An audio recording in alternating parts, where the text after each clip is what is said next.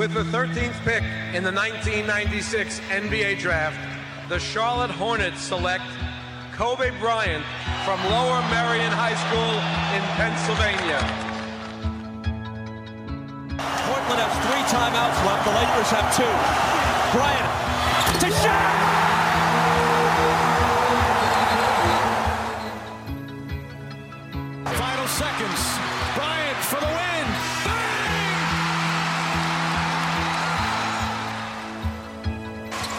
Artest looking, gets it to Bryant. Bryant dribbling, has to put it up at the buzzer. Banks it in! Oh, he banks in the three! And the Lakers win the game! Bryant on the drive. Kicks it into Bryant. Back out Bryant. Shot clock at seven. Bryant leads, falling away. Puts it in! Under three minutes to play. Shot clock is down to five. Bryant goes to work. Bryant the drive. Oh! Kobe Bryant on a rack attack! He can barely make it to the free throw line. The Lakers down by two, and they want him and need him at the free throw line. Got it. The Lakers down one. Will Kobe give them one last gamer? Bryant on the move with the jumper. He got it! Oh, my! 58 points! And the Lakers lead! What can I say?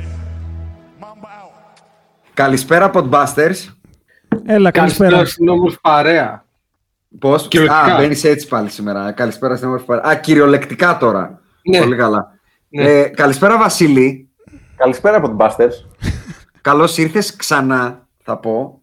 Για όσους δεν καταλάβατε από τη χαρακτηριστική φωνή, ραδιοφωνική θα τη χαρακτηρίσω. Είναι ο Βασίλης Παπανδρέου.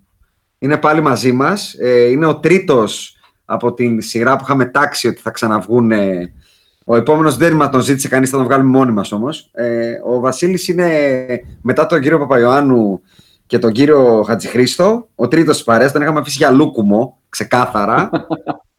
Καλώς ήρθες, έλα να πάρεις το ρούμπο. Ξέρεις τι γίνεται. Υποτίθεται ότι στα δημοσιογραφικά λιμέρια σου λένε και σε μαθαίνουν ότι δεν θα λες ποιος είναι ο αγαπημένος σου guest. Λοιπόν, ε, εμένα στις μπάλες μου θα πω ότι Ε, ο Παπανδρέου είναι ο ισχύει αγαπημένος αυτό. σου guest. Ναι, ναι, σου λένε ότι δεν μπορείς να υποτιμήσεις έναν Καλά, άλλο guest. εσύ αγόρι μου καταρχήν σε άλλους guest δεν εμφανίζεσαι καν. Πρώτον, πρώτον, άρα, άρα πρώτον. μάλλον ναι, ο Βασίλης Μπράβο, είναι ο μπράβο, αγαπημένος σου. Άκη. Μπράβο, Άκη. Πρώτον. Δεύτερον. Ο Έχεις Robert γούστο. Bill Simmons- Σίγουρα έχεις γούστο. Σίγουρα. Μπράβο. Ρε, αυτό. εσύ, ο ολόκληρος Bill Simmons μας έχει, μας τα έχει κάνει ζέπελη με τον ε, Ryan Ρουσίλο. Δεν κατάλαβα και δεν μπορούμε εμείς να σπάσουμε το πρωτόκολλο. Καλά, που βγαίνει ο, ο Τάκης της Βοστόνης κάθε τρεις και λίγο και μας λέει. Και κάνουν εκεί το ντουέτο και μας λένε για το νέο Big 3 με το φουρναρί. Καλά, πήραν και άλλο παίκτη χθες, θα τα πούμε αυτά. Α, Όχι παίχτη, α, δεν πήραν παίχτη. Απλώς Έγινε προσθήκη σοβαρή τώρα, Βασίλη. Ναι. Όπως λέει το E ESPN, γιατί το γράφει με αυτή τη στιγμή στην κεντρική σελίδα του E ESPN και το γράφει με ένα μοναδικό τρόπο. Οι Celtics πήραν το πρώην νούμερο 2 overall pick, Τζαμπάρι Πάρκερ. Α, αυτό, ξέ, λοιπόν, έλα, πάρε δικά σου, Βασίλη. Πάρε, πάρε. Συγγνώμη, ακριβώς έτσι ο Παναθηναϊκός πήρε το, νούμερο, το πρώην νούμερο 3 West Johnson. Αν Ακριβώς. θυμάστε. Ακριβώς. Αυτό, πήγα να πω ακριβώς αυτό και να θυμίσω ότι πήρε και το μύθο του κολεγιακού μπα- μπάσκετ, το Jimmer Fredette. Τζίμερ. Σωστό. Και έναν τέτοιο είχε πάρει και ο Ολυμπιακός, τον Τζέρι Μακναμάρα, να θυμίσω. Πολύ σωστό. Αυτό δεν το Πήρε τον πολύ καλύτερο, τον καλύτερο σουτέρ του κολεγιακού στον κόσμο, έγραφε. Πρωταθλητής. Θα βομβαρδίσει τα καλάθια. Ε, Μπορχά. Τύπου Μπορχά. ναι, χειρότερο, γιατί ο Τζέρι Μακναμάρα, ε, δηλαδή ο Μπόρχα έπαιξε. Έπαιξε. Ο Τζέρι Μακναμάρα, αν το πεις ακόμα και σε Ολυμπιακό, το πιθανότερο να νομίζουν ότι μιλάς για ταινία. Ναι, εγώ δεν, Jerry το- εγώ δεν τον Maguire. θυμάμαι. Δεν τον Ε, θυμάμαι τον Κάποτε Μακναμάρα. είχε πάρει το περιστέρι, αν θυμάστε τον Τζέι, νομίζω πάλι Λαρανάγκα. Το Λα, θυμάσαι, έλα, ε, ε, μιλάς για παίκτες που παίξανε. ο Λαρανάγκα Ε, δηλαδή- έσκασε την μπάλα. Ακόμα και ο Τζέισον Καπόνο ε, έπαιξε. Ξέρω εγώ Ναι. τρία παιχνίδια, αλλά τα έπαιξε, ρε παιδάκι. Ο Τζέρι Μακναμάρ, αν δεν κάνω λάθος, ήταν χρόνια Γκέρσον που έπαιζε στη δημοσιογραφική πιάτσα.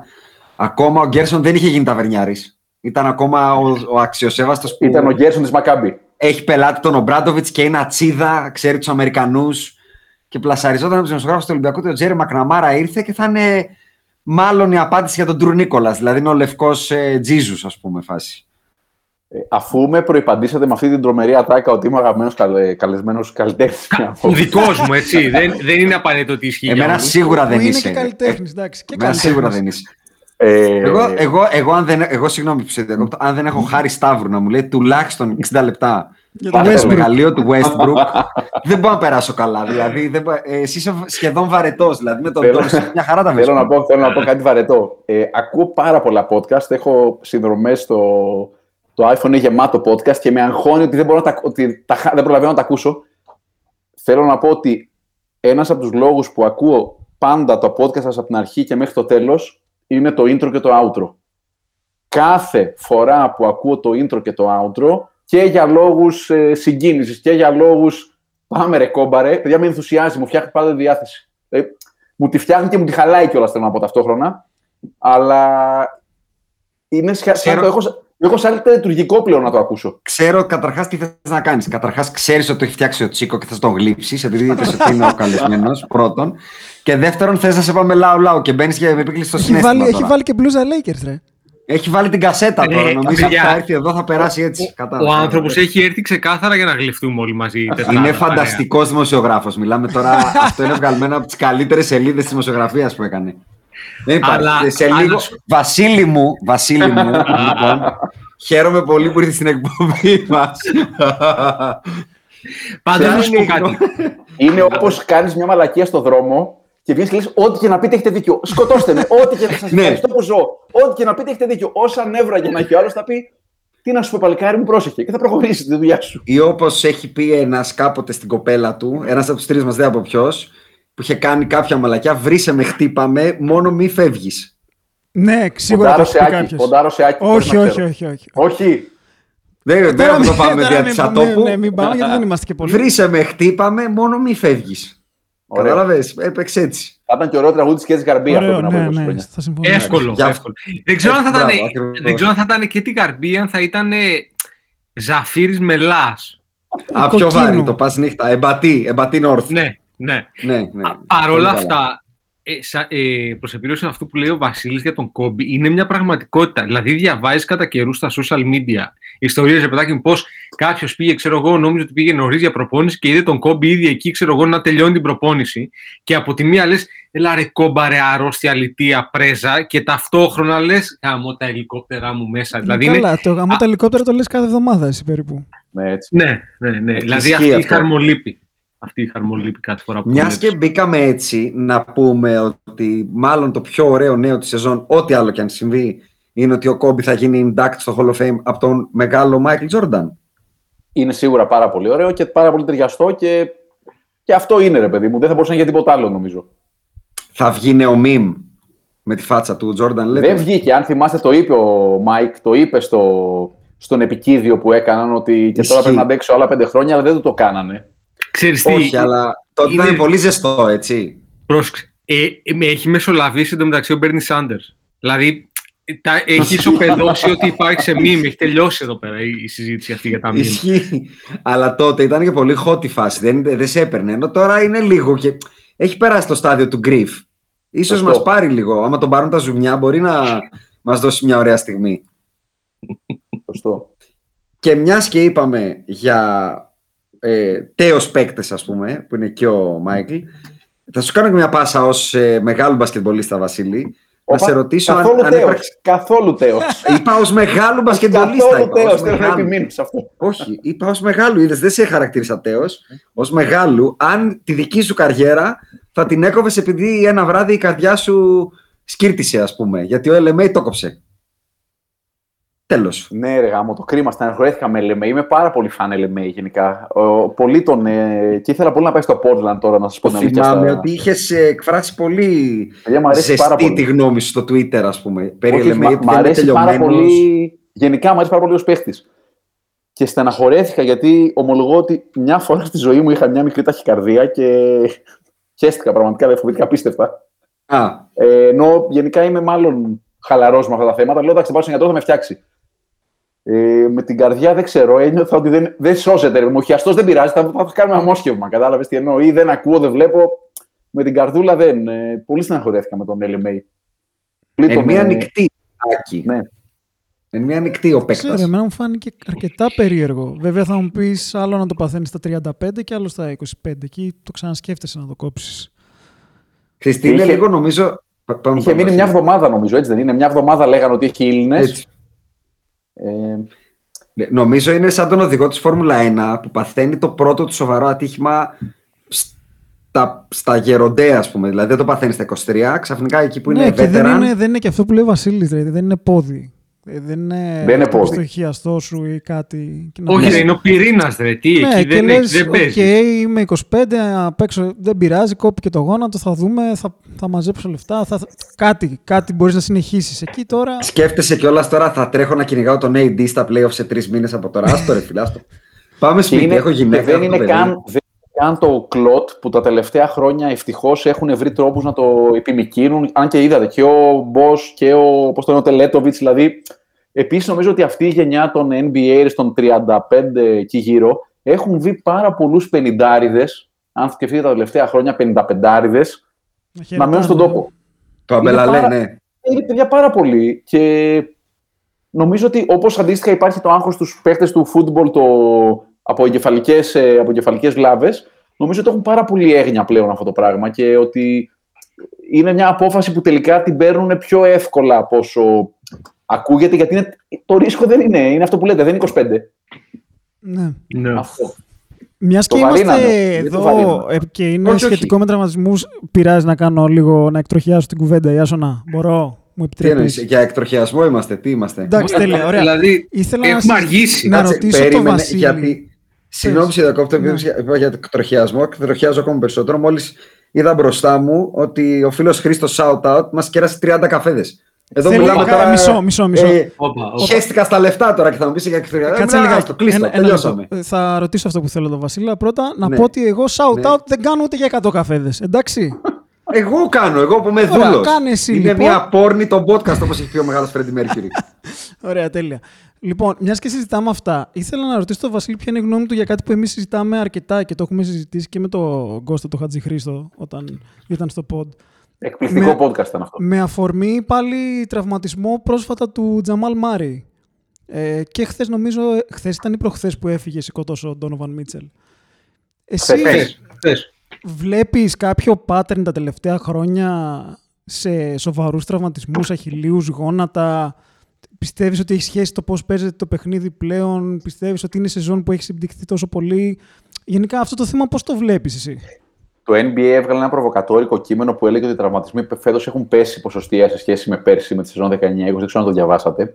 Εντάξει, Ε, τρίβεται στην κλίτσα εκεί το NBA με αυτό. Σωστά. Βασίλη, σωστά. βγήκε αυτό, βγήκε αυτό και μετά από μία μέρα, αν θυμάμαι καλά, δεν πρόλαβε 24 ώρες, βγήκε ραπόρτο για τους GM. Ότι βγήκαν οι GM και κάνανε convention και health officials are feared. The compressed schedule is leading to a rush of injuries. Πριν, πριν κλείσει 24 ώρο.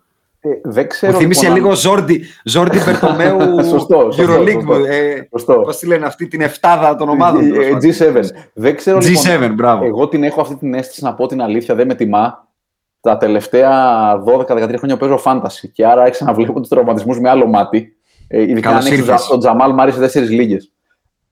Πρώτη Και ο φορά, Αντρέας έπαιξα, τον έχει σε μία, δεν χρειάζεται. ναι, καλά πρώτη είναι. φορά έπαιξα fantasy, το πιστεύετε όχι, το 2005. Σε ένα τρελό fantasy του NBA. Στο NBA κόμενο. Άρα άρχισα τους τραυματισμού να τους μαθαίνω όλους και να στεναχωριέμαι. Δεν νομίζω ότι είναι. Νομίζω ότι έχει αλλάξει ένα πράγμα πολύ, σημαντι... πολύ σημαντικό. Ο Όλντεν Πόλινι, αν τον θυμάστε, έπαιζε με Ου. κάταγμα σε δύο δάχτυλα. Έπασε Έτσι. κάταγμα την Τρίτη στο Salt Lake City και παίζαν την Πέμπτη στο Σικάγο. Όταν λέω κάταγμα, εννοώ κάταγμα. Ε, κάταγμα. Και είπε, δεν του πέρασε Πάμε, ούτε του ναι, ίδιου από πάμε. το μυαλό, ούτε κάποιο από την ομάδα να μην παίξει. Ε, Λέγοντας ότι ναι, θα τα δέσω και θα παίξω, ρε παιδί μου. Όπως κάναμε. Εγώ το έκανα σίγουρα, πιστεύω ότι το κάνετε όταν ήμασταν 17-18-20 χρονών. Διάστρεμα, το δέναμε και παίζαμε την επόμενη μέρα. Ναι, ναι. Πάτα Όπως το, έχει πάτα πει το. ο ένδοξος Φάνης, πάτα το. Πάτα το. Σωστό. Ε, μισό του NBA. Άρα δεν ξέρω αν είναι περισσότεροι. Σίγουρο ότι αν δεν έπαιξαν 6 μάτς σε 7 μέρες, δεν το κάνει πιο εύκολο. Απ' την άλλη, νομίζω θα συμφωνήσετε ότι οι άμυνες, μάλλον οι διάδρομοι, είναι πολύ πιο ελεύθεροι από ό,τι πριν από 20 χρόνια. Δεν πάω στη λογική ποιο, ποιο μπάσκετ είναι καλύτερο και ποιο είναι πιο σκληρό και ποιο είναι πιο. Οι απαιτήσεις είναι πολύ μεγαλύτερες από τους παίχτες. Ο σωματικός κάματος είναι πολύ μεγαλύτερος, αλλά οι επαφές, μάλλον συγκεκριμένες επαφές, είναι πολύ λιγότερες. Δεν κινδυνεύει τώρα να πάθει ο Αϊζάια Τόμα αυτό που έπαθε κάνει με τον Καρμαλόουν που του κατέβασε όλο το, όλο το φρύδι και το scalp. Αυτό όμως δεν το κάνει πιο μόνο περίεργο αυτό. το να υπάρχουν τόσο σοβαροί τραυματισμοί. Γιατί, οκ, okay, σπάς τα δάχτυλα, τα βγάζεις, τα ξανακολλάς και παίζεις μετά από τρεις μέρες. Αλλά εδώ μιλάμε ότι κόβονται χιαστοί σε παίκτες και σε top παίκτες κιόλας. Και σοβαροί τραυματισμοί, ας πούμε, γόνατο, Ε, Τζαμάλ Μάρεϊ. Άκουγα, Άκη, σήμερα ένα podcast, δεν μπορώ να θυμηθώ, επειδή άκουσα αρκετά σήμερα το πρωί που έκανα δουλειά στο σπίτι. Ε, ε, δεν θυμάμαι αν το είπε ο, ο, πες τον, ο Βέρνον με τον, ε, τον, τον Μασαχουσέτη, μωρέ, τον, ε, τον KOC, Ναι, ε, ότι κατά μέσο ώρα τα τελευταία χρόνια είναι κάτι σαν 3 με 5 χιαστοί. Ένα, ένα, ένας τέτοιος αριθμός υπάρχει. Ο χειρότερος αριθμός ήταν το 2000 όταν το έκοψε, τον έκοψε και ο Λου Williams το 2014 ή 2015. Δεν θυμάμαι τώρα, συγγνώμη, δεν θυμάμαι ποια είναι η χρονιά. Άρα δεν ξέρω αν μας φαίνεται πιο πολύ τώρα ή αν έχει αυξηθεί ο αριθμός, επειδή τι εννοώ, είναι ο KD, είναι ο Clay back to back, είναι άρα κάποιοι πάρα πολύ σημαντικοί παίχτες που το έχουν πάθει. Ε, δεν ξέρω λοιπόν αν είναι μεγαλύτερος ο αριθμός. Σίγουρα είναι κάτι που τους απασχολεί πάρα πολύ, όχι στο NBA και στο ευρωπαϊκό μπάσκετ τους απασχολεί πάρα πολύ. Γιατί χάνονται χρονιές έτσι. Δηλαδή χάνονται χρονιέ-χρονιέ. Και δεν υπάρχει ορισμός Παναγιώτη Γιαννάκη, έπαιζε Ναι, 15 ναι, ναι. χρόνια κομμένος. Μενίσκους. Δεν υπάρχει αυτό με κομμένο χιαστό απ' έξω. ε, κομμένους χιαστούς. Το μόνιμο υπάρχει. debate Πάντως- που υπάρχει εδώ πάντως είναι το κατά πόσο ενώ όλοι συμφωνούμε μαζί σου ότι το παιχνίδι έχει γίνει λιγότερο physical, πώς γίνεται οι παίκτες να έχουν τόσο σοβαρούς τραυματισμούς; Δηλαδή, κάτι που ισχυρίζεται ο Γιάννη είναι ότι δεν είναι αρκετά γυμνασμένοι πλέον. Το οποίο εμένα Αυτό- μου φαίνεται τρελό σε αυτή την εποχή. πρόσεξε, που όπως- έχει- Πάντω όπως και είπαμε- εγώ αυτό θα έλεγα. Δηλαδή, εγώ σήμερα σκεφτόμουν ότι θα έβαζα ως Podbuster το βίντεο του Tim Grover που περιγράφει πώς έκανε. Το έχουμε ποστάρει νομίζω στο παρελθόν. Ναι, Έχουμε ναι, ναι. ποστάρει. Πώς έφτιαξε το, το σώμα του Kobe, θα το έκανα pin και θα έλεγα λοιπόν, παιδιά, Για να μην ρωτάτε, εδώ είστε. Εδώ είστε. Ε, ε, Δηλαδή, εμένα, push εμένα, iron; Άκη, α, εμένα Άκη, η απάντηση είναι κάπου στη μέση γιατί καλός κακός όπως είπε και ο Βασίλης στα 90s ας πούμε διάβασα τώρα ότι ο, ο, ο, ο Στεφ τώρα με τον Ντεμαράζ το τελευταίο που έκανε έχει κάνει 19 μάτς με πάνω από 10 τρίποντα σκεφτόμουν να έπαιζε στα 90s και να μπορούσε ας πούμε να παίξει αντίπαλος του ο Βέρνον Μάξουελ και να πει έβαλε 10 τρίποντα χθες ο Στεφ στο Milwaukee και έρχεται να παίξει σε εμάς. Ξέρεις τι θα γινότανε. Μ' Ο αρέσει. Ρόμαν θα, πήγε- θα του έλεγε στο αυτή ότι εγώ θα σου κόψω το μπάσκετ αν βάλεις ένα. Και αν έβαζε ένα, αν έβαζε το πρώτο, θα του έλεγε θα σου κόψω και τους χιαστούς, όχι το μπάσκετ. Εσύ τώρα Και θα μιλάς, σε δίρω και θα σε, και θα σε μπιπ και θα σε, δι- και θα σε, σε, δίρω και θα σε μιλάς τώρα κερδίσω. για παίκτη που είναι οριακά βασικά ψέματα. Είναι για μέσα. Ξεκάθαρα. Είναι Ο, θεότρελος. ποιος, ο Βέρνον ή ο Στεφ, γιατί και ο, Ο- Στεφ ο- είναι θεότρελος. Ναι, εντάξει, ο Βέρνον όμως. Εγώ εννοώ σε, κλινική- Πρόσεξε σε όμως, κλινική ήταν κανονικά. ψιλορέγγουλαρ κάθε Αυτό- ομάδα να έχει έναν Βέρνον. Α, Εγώ πάω Ναι. να σου πω το άλλο που είδα προχθές στο ε, Inside the NBA, στο TNT τέλος πάντων με Barkley και τους λοιπούς, που έλεγε ο Barkley για το Γιάννη που έκανε 7 στα 12. Που λέει πώς, πώς το επιτρέπουν πλέον οι παίκτες να τους το κάνουν αυτό το πράγμα. Λέει, εγώ δεν υπήρχε περίπτωση να αφήσω κάποιον να μου κάνει 7 στα 12. Ακριβώς. Ακριβώς. Όπως Θέλω είπε, να πω, δεν, όπως- ήταν, δεν χρειάζεται να είσαι ο Βέρον Μάξουελ ή ο Μακδάνιλ ε, Ναι, που ναι. ήταν θεότρελοι. Και ο Barkley που ήταν normal γενικά, ξέρεις. Μα Εγώ προχθές- όμως το λέω, 17-19 ένας ο Γιάννης, 18-19. Έκανε, έκανε ένα ακραίο, ναι ρε παιδί μου. Έκανε, 19 έκανε 18 στα 18 και 0-3 τρίποντα. Ναι, 18-21 Πώς θα κάνεις 18 σύνολο. στα 18. Δεν θα σε αφήσει, ρε παιδί μου. Δεν θα, Ναι, όχι, δεν θα σε δεν αφήσω. Γίνεται. Ούτε εγώ θα Και- αφήνω εσάς να μου το κάνετε 18 στα 18. Κέρ Ακριβώς, Ντράμπης, ακριβώς. Κέρ Ντράμπης, αγκαλίτσα, κάτω, πάμε. Διαγαμίσου. Λέει, Λέγα, απέ, Παιδιά, 18 στα 18, στο- μετά το 11 στα 11, 10, όταν γίνεται διψήφιο, θα πρέπει τουλάχιστον να περάσει μία φορά από τον πάγκο επειδή Ρε, πόνεσαι. αυτό το κάνεις με το Τουλάχιστον μικρό μία. σου ξαδερφάκι. Του κάνεις Μμ, 18 μμ, στα μμ, 18 που δεν μπορεί να σε χτυπήσει. Οποιοδήποτε Και άλλος. πρέπει επίσης... Ναι, αλλά και αυτός προσπαθεί. Το ξαδερφάκι προσπαθεί. Δηλαδή μετά το 10 αρχίζει Έτσι. και βαράει στα, Ναι, ναι, στα χαμηλά. συντροφόνια. Τρογόνια. Υπάρχει μια ωραία ιστορία που σε ένα μάτσο σκόλα μέσα στη Βιτόρια έχει βάλει στο Παναθηναϊκό κάτι σαν 6 στα 6 στο πρώτο ημίχρονο. ένα τέτοιο. Αλλά όχι ελεύθερος, τους χορεύει ρε παιδί μου.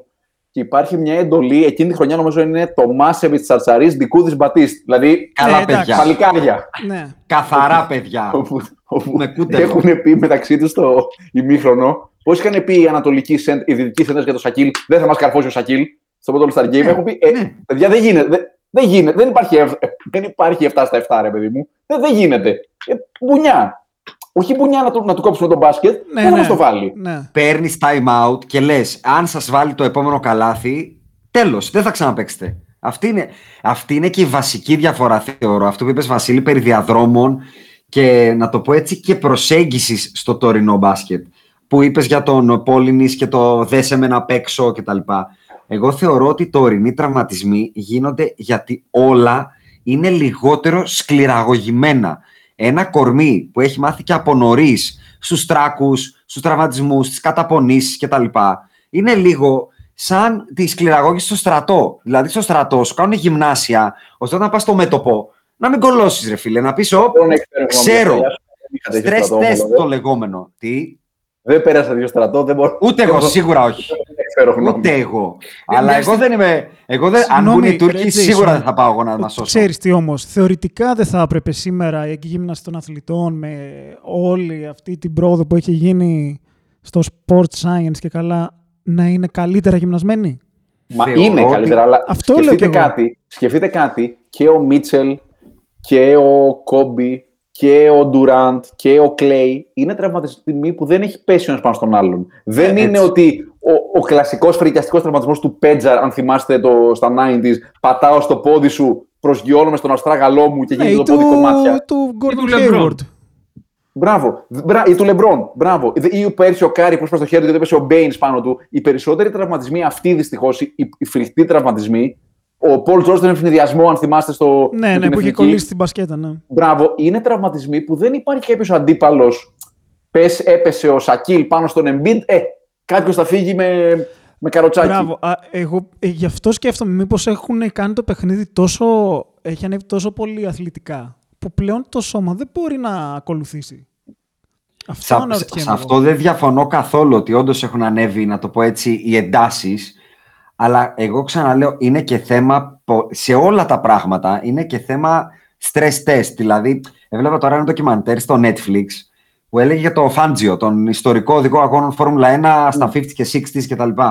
Και έλεγε ότι αυτοί οι άνθρωποι πηγαίνανε με 300, ακόμα, από τότε είχαν καταφέρει να πάνε 280 και 300 και πηγαίνανε, δεν υπήρχε η ζώνη ακόμα, δεν είχε ανακαλυφθεί η ζώνη και δεν φορούσαν κράνος, ήταν γυμνό πρόσωπο και αυτή η κάσκα η λεγόμενη. Ναι, ναι, ναι, ναι, ναι, Που την έβγαζες και ήταν ένα, μια λευκή ορίζα. Ασφάλεια. Μπράβο. Πολύ ασφάλεια. Και είχε, και είχε ένας εν ζωή, ε, άλλος οδηγός, ο Στέρλινγκ Moss, αν θυμάμαι καλά, δείχνει ένα τιμόνι, κάνει ένα έτσι, πιάνει ένα τιμόνι και είναι ένα τιμόνι, ξέρεις, αυτό του παππού, του Volkswagen του παλιού, του τριάκτινου, το οποίο είναι bent κανονικά, δηλαδή έχει το σχήμα κεφαλιού και λέει να αυτό είναι το, το τιμόνι από μια φορά που τράκαρα και καρφώθηκε το κεφάλι μου το φαντάζεσαι τώρα στην τωρινή ας πούμε, Φόρμουλα 1 αντίστοιχα, κάποιος να μην φόραγε κανένας και να κορφώνοντα στο τιμόνι.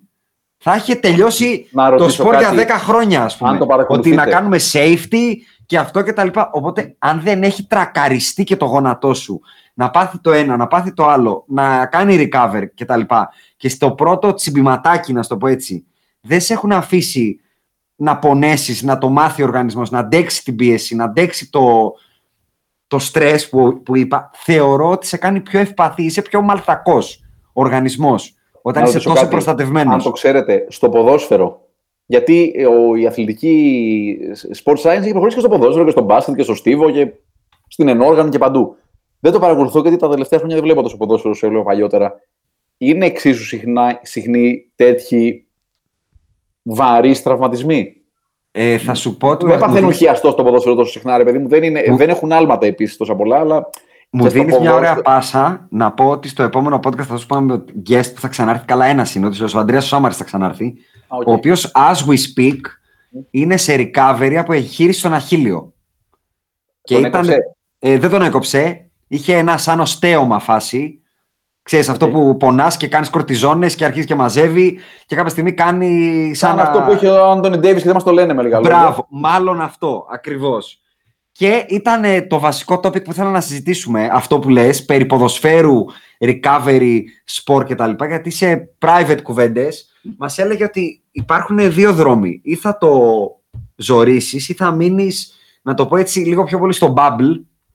Θα κάνει, δηλαδή, ας πούμε, του λέω πώς θα πάει ρε φίλε η αποθεραπεία; Ε, και μου λέει: Υπάρχουν σχολές που λένε 8 μήνες, υπάρχουν σχολές που λένε 4 μήνες. Υπάρχει μια σχολή που σου λέει όμως: Βγες και πάτα το.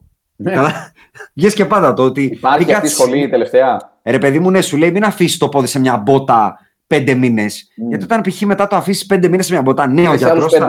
Ο γιατρός θα είναι by the book, θα σου πει ναι, έχει γίνει 1200%, αλλά θα είναι τόσο αδύναμο το πόδι που υπάρχει περίπτωση, μου λέει, δεν μπορώ να το πω. Τώρα αυτά τα λέω off ε, record, να το πω έτσι, είναι του καφενείου κουβέντες. Αλλά κατεγραμμένο είναι, εντάξει, δεν προχωράει. Ότι, εννοώ, δεν το λέει σαν επιστήμονας, το λέει Ναι, όπως μωρέ, το λέω κι κατάλαβα. εγώ. Ότι δεν μπορώ να ξέρω αν ο Χίκλεϊ Τόμσον που βγάζει την πότα που τον προστατεύσαν δεν τον αφήσαν να παίξει μια σεζόν ολόκληρη. Βλέπουμε τώρα Βασίλη τον Τζάρεν Τζάξον. Με ένα Απίστευτο, μηνίσκο. απίστευτο. Με ένα μηνίσκο. Μπορεί, μπορεί, λέω, η τόση προστασία να μην κάνει καλό. Είναι σαν το παιδάκι που το έχεις στη γυάλα και ξαφνικά τον αφήνεις να βγει έξω και σου λέει Μπαμπά, δεν ήξερα τι θα περιμένω. Με βρίζουν Επίσης, όλοι παιδιά, στην κοινωνία. Δεν ας πούμε. αποκλείεται η ιατρική επιστήμη που κάνει θαύματα σε άπειρους τομείς, ο εμβολιασμός είναι ένας από αυτούς, να μην έχει ακόμα προσαρμοστεί σε κάποιες νέες συνθήκες. Καταλάβατε τι εννοώ. Δηλαδή, οι τραυματισμοί πάντα προηγούνται της θεραπείας. Άρα Ναι. και της αποθεραπείας. Άρα δεν αποκλείεται να υπάρχει μια νέα σχολή.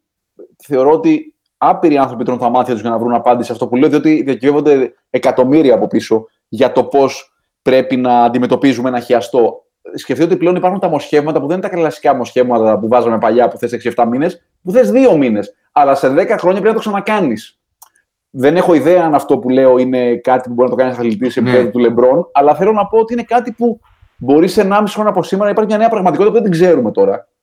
Και να αλλάξει και τους χρόνους και τους τρόπους και τη διάθεση. Αλλά αυτό που λέτε με το κατά πόσο το σώμα του Ντόναβαν Μίτσελ έχει συνηθίσει να τρώει γονατιές από πίσω είναι δευτερεύον από την αποθεραπεία. Το θέμα Ε, είναι γιατί ο Ντόναβαν Μίτσελ γυρίζει το πόδι του. Και όχι τι Πρόσεξε, θα να κάνουμε σου- αφού το γυρίσει. να σου θυμίσω ένα παρόμοιο με τον Donovan Mitchell τραυματισμό όμως που ταιριάζει λίγο σε αυτό που λέω περί stress test. Αϊζάια Τόμα με Lakers. Το έχεις δει αυτό το match; Ναι, ναι, πόσες ναι. φορές; Ε, Πολλές. Πες μου εσύ τώρα, αν ο Donovan Mitchell είναι τόσο χάλια, ώστε χθες να τον πάρουν σηκωτό με φορείο, να κλαίει η μάνα του, να κάνει ο Γουότζο ότι μάλλον έχουμε μνημόσυνο αύριο κτλ. Και να το συγκρίνεις με τον Αϊζάια Τόμα, ο οποίος με κουτσό, με κουτσό κυριολεκτικά, στο ένα ποδαράκι, μέσα στο φόρουμ έβαλε πόσο είχε βάλει σε εκείνο το μάτς, 20 σε μια περίοδο; Όχι. Είχε βάλει 42 Είχε σύνολο. κάνει μια περίοδο Τρία- έξαλλη. Ναι, ναι, ναι, ναι. ναι. Σκεφτείτε. Πολύ, Στο ένα σκεφτείτε- πόδι, ε. Λοιπόν, να σου θυμίσω AC Low στο Final Four του 2012 Α, μπράβο. Και Μάνο Τζινόμπιλι μετά τον ε, τελ- και Μάνο Τζινόμπιλι πριν τον τελικό με τη Σερβία. Που δεν ήταν καλός ο Πολύ. Τζινόμπιλι στο, στον τελικό, δεν μπορούσε να παίξει. Αλλά μπήκαν και έπαιξαν. Βέβαια, εκεί όμως, παιδιά, ήταν το μάτι της ζωής μου. Δηλαδή, είναι αυτό που λες, πόλεμης. Θα μπω, τελικό παίζω, τελικό Μουντιάλ, τελικό Μουντομπάσκετ ή τελικό Ευρωλίγκας. Θα μπω και θα παίξω. Και Θα στο χέρι μου κόψω θα- μετά. Ναι. Ναι, αυτό. Αυτό. Εγώ λέω ότι είναι και διαφορά νοοτροπίας πάντως, Βασίλη, γιατί ο Κόμπι σε κανένα τελικό μουντιάλ, ας πούμε, αντίστοιχα. Δεν πήγαινε. Έβγαζε το δάχτυλο και πήγαινε στον Μπέρ, στον καράφλα, δηλαδή, στον ένα και του λέει: Λοιπόν, να βάλω το να μπορώ να παίξω. Ο Καλά. τωρινός παίχτης. Τα δάχτυλα αν ο Κόμπι Τρέι πολύ αστεία. Γιάνγκ, Όταν ας έκανε ο πούμε. Κόμπι έτσι, τα δάχτυλα του έφευγαν. ε, Ήταν έτσι, μπράβο. Αν ο Τρέι Γιάνγκ, ας πούμε, αντίστοιχα τώρα, του βγει το δάχτυλο, καταρχάς το φάνταση καταστράφηκες, τέσσερις εβδομάδες έξω. Τελείωσες. και δεύτερον, για να το συνδέσω και με την μπάλα, να σου θυμίσω τώρα που παίζανε, ας πούμε, ποδόσφαιρο κάποτε. Πολύ μεγάλοι ποδοσφαιριστές. Ο Ντέταριο Προτάσοφ που ήρθαν, ο Βαζέχα, όλοι αυτοί. Σε κάτι χώματα στην προοδευτική, με το κάγκελο μισό μέτρο και τον ε, Κολιτσιδάκη να έρχεται έτσι, ε.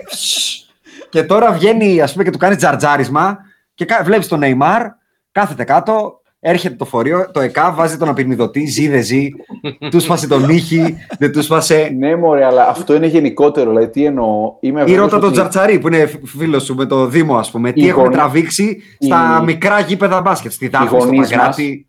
Όταν έπαιζαν μπάλα, γιατί μπάλα έπαιζαν οι γονείς μας, έπαιζαν σε συνθήκες που εμείς δεν παίξαμε και σε συνθήκες που αν παίξουν τα παιδιά μας, θα κατεβεί η γυναίκα μου με ελικόπτερο να έπαιρνε το Ακριβώς. παιδί. Θέλω να πω ότι αυτό είναι μια γενικότερη αλλαγή Α, ε, δεν διαφωνώ. ε, σε όλους τους τομείς. Ναι, ναι, ναι. Θυμάμαι να κάνω πράγματα με το ποδήλατο που αν τα κάνει η κόρη μου, ε, ε, μπορώ να αγχωθώ πριν με τη σκέψη ότι μπορεί να σκεφτεί να κατεβεί μια κατηφόρα έτσι με το ποδήλατο. Δηλαδή, κατάλαβες τι εννοώ. Αλλά αυτό Ναι, είναι μια βέβαια. γενικότερη αλλαγή προστασίας. Συμφωνώ. Ε, Εγώ, εγώ γι' αυτό το έχω πάει και στο ποδόσφαιρο και στη φόρμουλα κτλ. Υπάρχει ένα bubble που είναι σωστό γιατί η υγεία πάνω απ' όλα. Αλλά ο, ο, ο αθλητής ειδικά, αν δεν πιέσει τα όρια του, δεν μπορεί να τα ξεπεράσει. Είτε στο μυϊκό επίπεδο, είτε στο, στο τραυματιακό επίπεδο. Δεν μπορείς να ξεπεράσεις ένα πόνο αν δεν πατήσεις το πόδι. Πάτα αυτό, Συμφωνούμε να δούμε. πολύ ως τώρα και δεν είναι αυτό. Ο σκοπός που ήρθε εδώ δεν είναι να συμφωνούμε, παιδιά. Είναι... Όχι, περίμενε, περίμενε. Έχω Για- ένα άλλο λόγο. Γιατί Λοιπόν. εκτός από αυτά τα πολύ ωραία που λέμε και τα δύο-τρία άλλα που έχω σημειώσει σαν εισαγωγή, θα μπούμε στο zoom. Που, ποιο είναι το zoom, Βασίλη, πες το εσύ. Μισό, που το μισό. πρότεινες Ω, Ω, κιόλας. Μισό, μισό, μισό, μισό, μισό, μισό. time, time, time, time. Θέλω να ρωτήσω το εξής, γιατί ξεκίνησα λέει μια ιστορία και τον άνθρωπο, τον έρμο, τον αφήσανε να τελειώσει και περιμένω τόση ώρα να μάθω το τέλος. Είναι λοιπόν στο ημίχρονο στη Βιτόρια, Α, ναι. ο Τσαρτσαρίσο, το Μάσεβιτ, ο Μπατή κτλ. Αυτό θες να ακούσεις. Α, γύρισες Α, εκεί. εντάξει, Ωραία, ναι, εντάξει. πάμε, Ναι, πάμε, ρε, πάμε. Θέλω να. ή, ρε, περιμένω, παιδί μου. περιμένω με ηρεμία 10 λεπτά για να ακούσω το Την τέλος της πρώτη ιστορίας. φάση βγήκε αλλαγή ο Λουίς στο δεύτερο ημίχρονο γιατί ο Δήμος γερόπαιδη γενικά και δεν, δεν, το, δεν, δεν το έβαλε το καλάθι. Ε, ναι, δεν γινότανε. Δεν γινότανε. Τώρα ξέρεις τώρα, εγώ θέλω να βρω το παιχνίδι, έτσι. Θα το βρεις. Θέλω, Είναι θέλω να εύκολο. τη βρω αυτή τη φάση. Θα ήθελα. Έχω δει Επί- μπροστά μου, επί- έχω, έχω βρει μπροστά μου τον Έραζεμ Λόρμπεκ να λέει μετά από ένα τέλος αγώνας στο ΟΑΚΑ να δείχνει την πλάτη του και να λέει ε, το παρακάναμε. Ο, Έρα, ο Έραζεμ Λόρμπεκ, μάλλον ο καλύτερος soft παίκτης εκείνης της εποχής. ναι. Διότι Δηλαδή, αν όπως ήθελες ξέρετε, ένα παίκτη μέχρι τα κρίσιμα, Ναι. είναι μάλλον ο Ντίρκ Νοβίτσκι. όπως ξέρετε καλά, ε, υπάρχει ένας τρόπος να κρατήσεις με το... Πώς το λένε αυτό το σημείο του σώματός μας, ε, Πήχη. πήχη. Με τον πήχη, τον αντίπαλό σου, στο, ο ψηλός, υπάρχει ένας τρόπος να τον κρατήσεις και να, αβοκα, ανεβοκατεβα, να οργώνεις με τον αγκώνα την ομοπλάτη. Όταν είδα την πλάτη του, είπα, όπα ρε. δηλαδή, μιλάμε για τρύπα. Ωραίο. Ωραία χρόνια. Υπάρχει, Ωραία, ωραία υπάρχει, Βασίλη, υπάρχει ένα ας πούμε, ράδιο Αρβίλα, θα το χαρακτηρίσω, που είχε έρθει ο Κλέιζα στα ντουζένια του, αν θυμάσαι, τον είχε πρωτέρθει στον Ολυμπιακό. που ήταν τύπου, θα σας βάζω 40, ρε παιδί μου. Και είναι ο Τσαρτσαρής και γυρνάει και λέει: Ρε φίλε, δεν μπορώ να τον προλάβω, αλλά αν βάλει πλάτη, θα, του, θα καταλάβει να μην ξανάρθει, ας πούμε. και το ράδιο Αρβίλα λέει ότι ο Κλέιζα γύρισε και είπε: Παιδιά, εδώ πέρα δεν μπορώ να παίξω πλάτη, μόνο πρόσωπο, μην μου τη δίνετε χαμηλά. Ότι λίγη έσπασε, ρε παιδί μου. Είπε: Εγώ δεν. ε, Μόνο face θα παίζω. Δώστε μου μπροστά. Πρέπει να Του καλέσετε δείχνει μια ο φορά- Θοδωρής, ας πούμε, πήγαινε χαμηλά, ας πούμε. και αυτός έλεγε: Όχι, εδώ, εδώ, σήκωνε χέρι πάνω. Εδώ Εδώ, είμαι καλά, ναι. εδώ, Πρέπει εδώ να- καλά είμαι. Πρέπει να καλέσετε μια φορά τον Κώστα, ο οποίος θα, θα σας τα έλεγε πάρα πολύ ωραία. Έχει πολύ ωραίες ιστορίες να πει προφανώς, γιατί έχεις ζήσει πολλά πράγματα. Με την περιβόητη ιστορία στο Λάσμε, η άμυνα στα όρια του φάουλ. Τι είναι η άμυνα στα όρια του φάουλ; Δεν, δεν ήταν κατανοητό τι σημαίνει. Οπότε πάει ο Λάσμε σε μια φάση, τραβάει ένα χαστούκι, του δίνει φάουλ και γυρνάει, γυρνάει με απορία. Μα, μα δεν μου είπες. είναι η περιβόητη άμυνα στα όρια του φάουλ. Πάντως, συνειδητοποιώ και θα το πω τελευταίο αυτό. Ανέβασα στο- στο Twitter πριν από μια-δύο μέρες μια φωτογραφία που είναι ο Γκάλης, ο Γιαννάκης, ο Κούκος Τσοράτζα και ο Πάσπαγε. Ωραία Από- παρέα. Από Ναι, μια πολύ ωραία μεικτή παρέα. Ευρώπη του 91. Και συνειδητοποιώ ότι έχουμε δει τους τέσσερις από αυτούς για πάρα πολλά χρόνια στην Ελλάδα. Ε, Ε, αν άκουσες το τελευταίο μας pod που είπε ο Αντρέα ότι μπορεί να κάνουμε ένα special με 90s throwback, αν το θα έρθω και καλοσκεφτεί, σε αυτό θέλετε δεν θέλετε. Και να μην θέλετε θα έρθω εγώ. θα σου βάλουμε ένα, μια μπερζέρα στη γωνία να κάτσεις. σε αυτό το σκεφτόμουν. Άρχισα, άνοιξα ένα γορντάκι και άρχισα να γράφω. Μμ. Ε, μιλάμε τώρα για πάνω από. πε- Έχουμε δει Όχι, τον 50. Χωσέπη Κουλίν 50. Ορτίθ. Το Χωσέπη Κουλίν Ορτίθ στις μικρές ομάδες της Το Αλφα Ηράκλειο και στη Λάρισα. Έχουμε δει. Καταρχάς έχει περάσει για χασομέρια. Έστω παίκτης ονόματι Μαλόουν Τζεφ. από το ΒΑΟ. Δηλαδή το σκεφτόμουν και Έχει έλεγα. κερδίσει τον Ολυμπιακό επίσης. Μπράβο, ακριβώς. Με μασλαρινό μύθο. Ναι, ναι, ναι, ναι, ναι, ναι, Έτσι. ναι. Είναι πολύ χοντρό αυτό που έχει γίνει. Γενικά. Όχι, αυτό που γίνει στα 90s είναι Στα παράλογο. 90s. Είναι παράλογο. Είναι Ναι. παράλογο, είναι παράλογο, ναι. Σκεφτόμουν το εξής προχθές. Ποιον παίχτη έχω φοβηθεί στη ζωή μου ως φίλαθλος.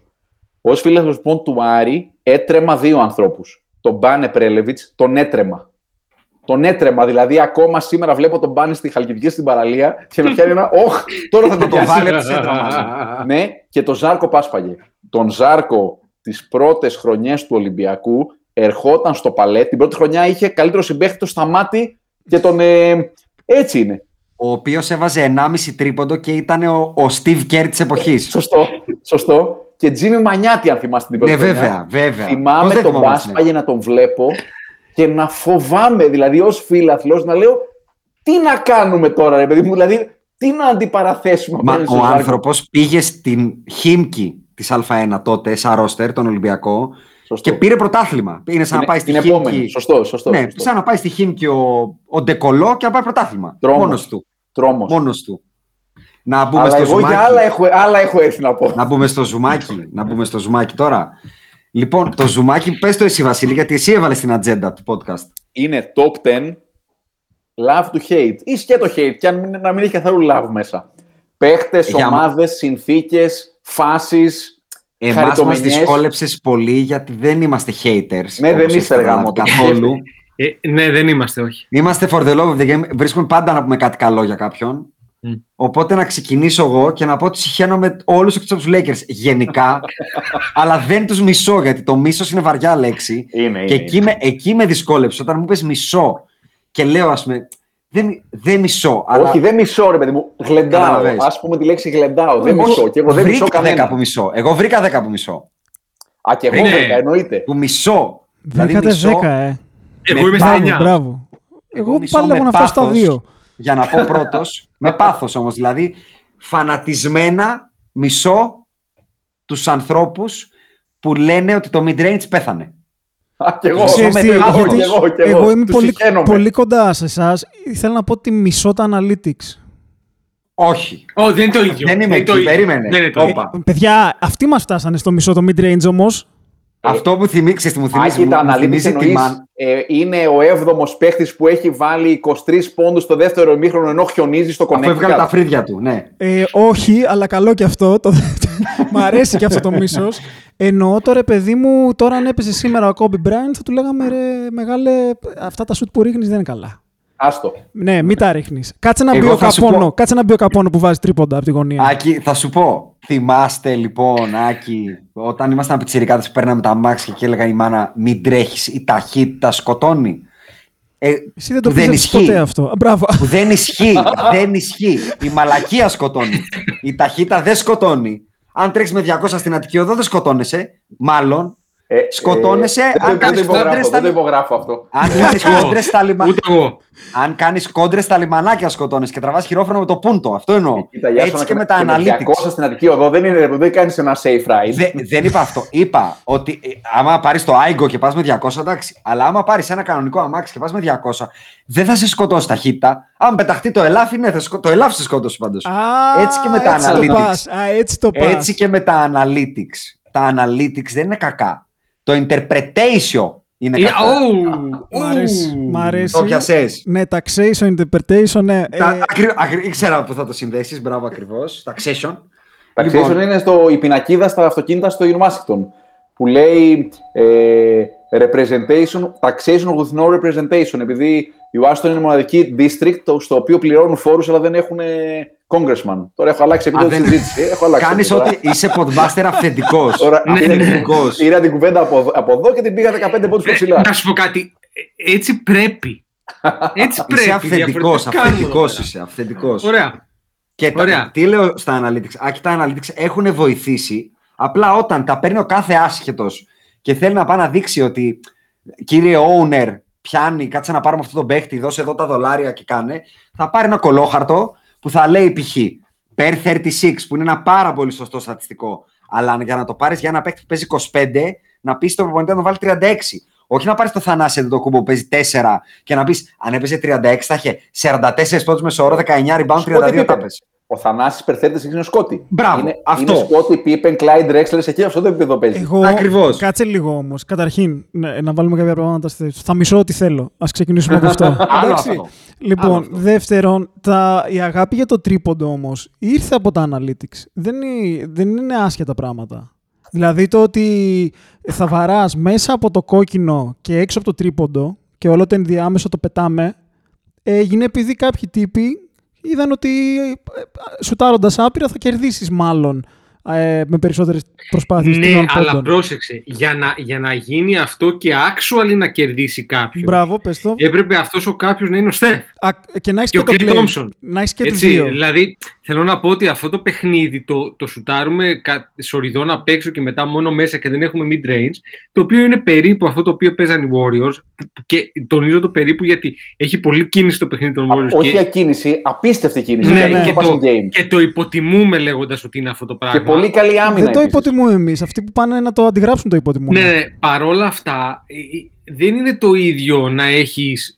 Δεν σου λέω καν να έχεις, ξέρω εγώ. Τους δύο καλύτερους στέλνες στην ιστορία του NBA έχεις. Ε, δεν είναι το ίδιο να έχω τον Τζαμάλ Μάρεϊ και τον Willie Barton και τον Michael Porter Jr. και το ίδιο να έχω. Τώρα τους λέω τυχαία έτσι, δεν λέω ότι παίζουμε τον ίδιο τρόπο. Και το ίδιο να έχω τον Steph και τον Clay. Δεν είναι τίποτα σαν να έχω τον Steph και τον Clay. Τίποτα δεν είναι. σαν 100%. αυτούς τους δύο. Απλά στο τέλος το χαρτί γράφει το ίδιο και ο GM που. Εγώ δέχομαι αυτό που λέει ο Άσονος, είναι άσχετος.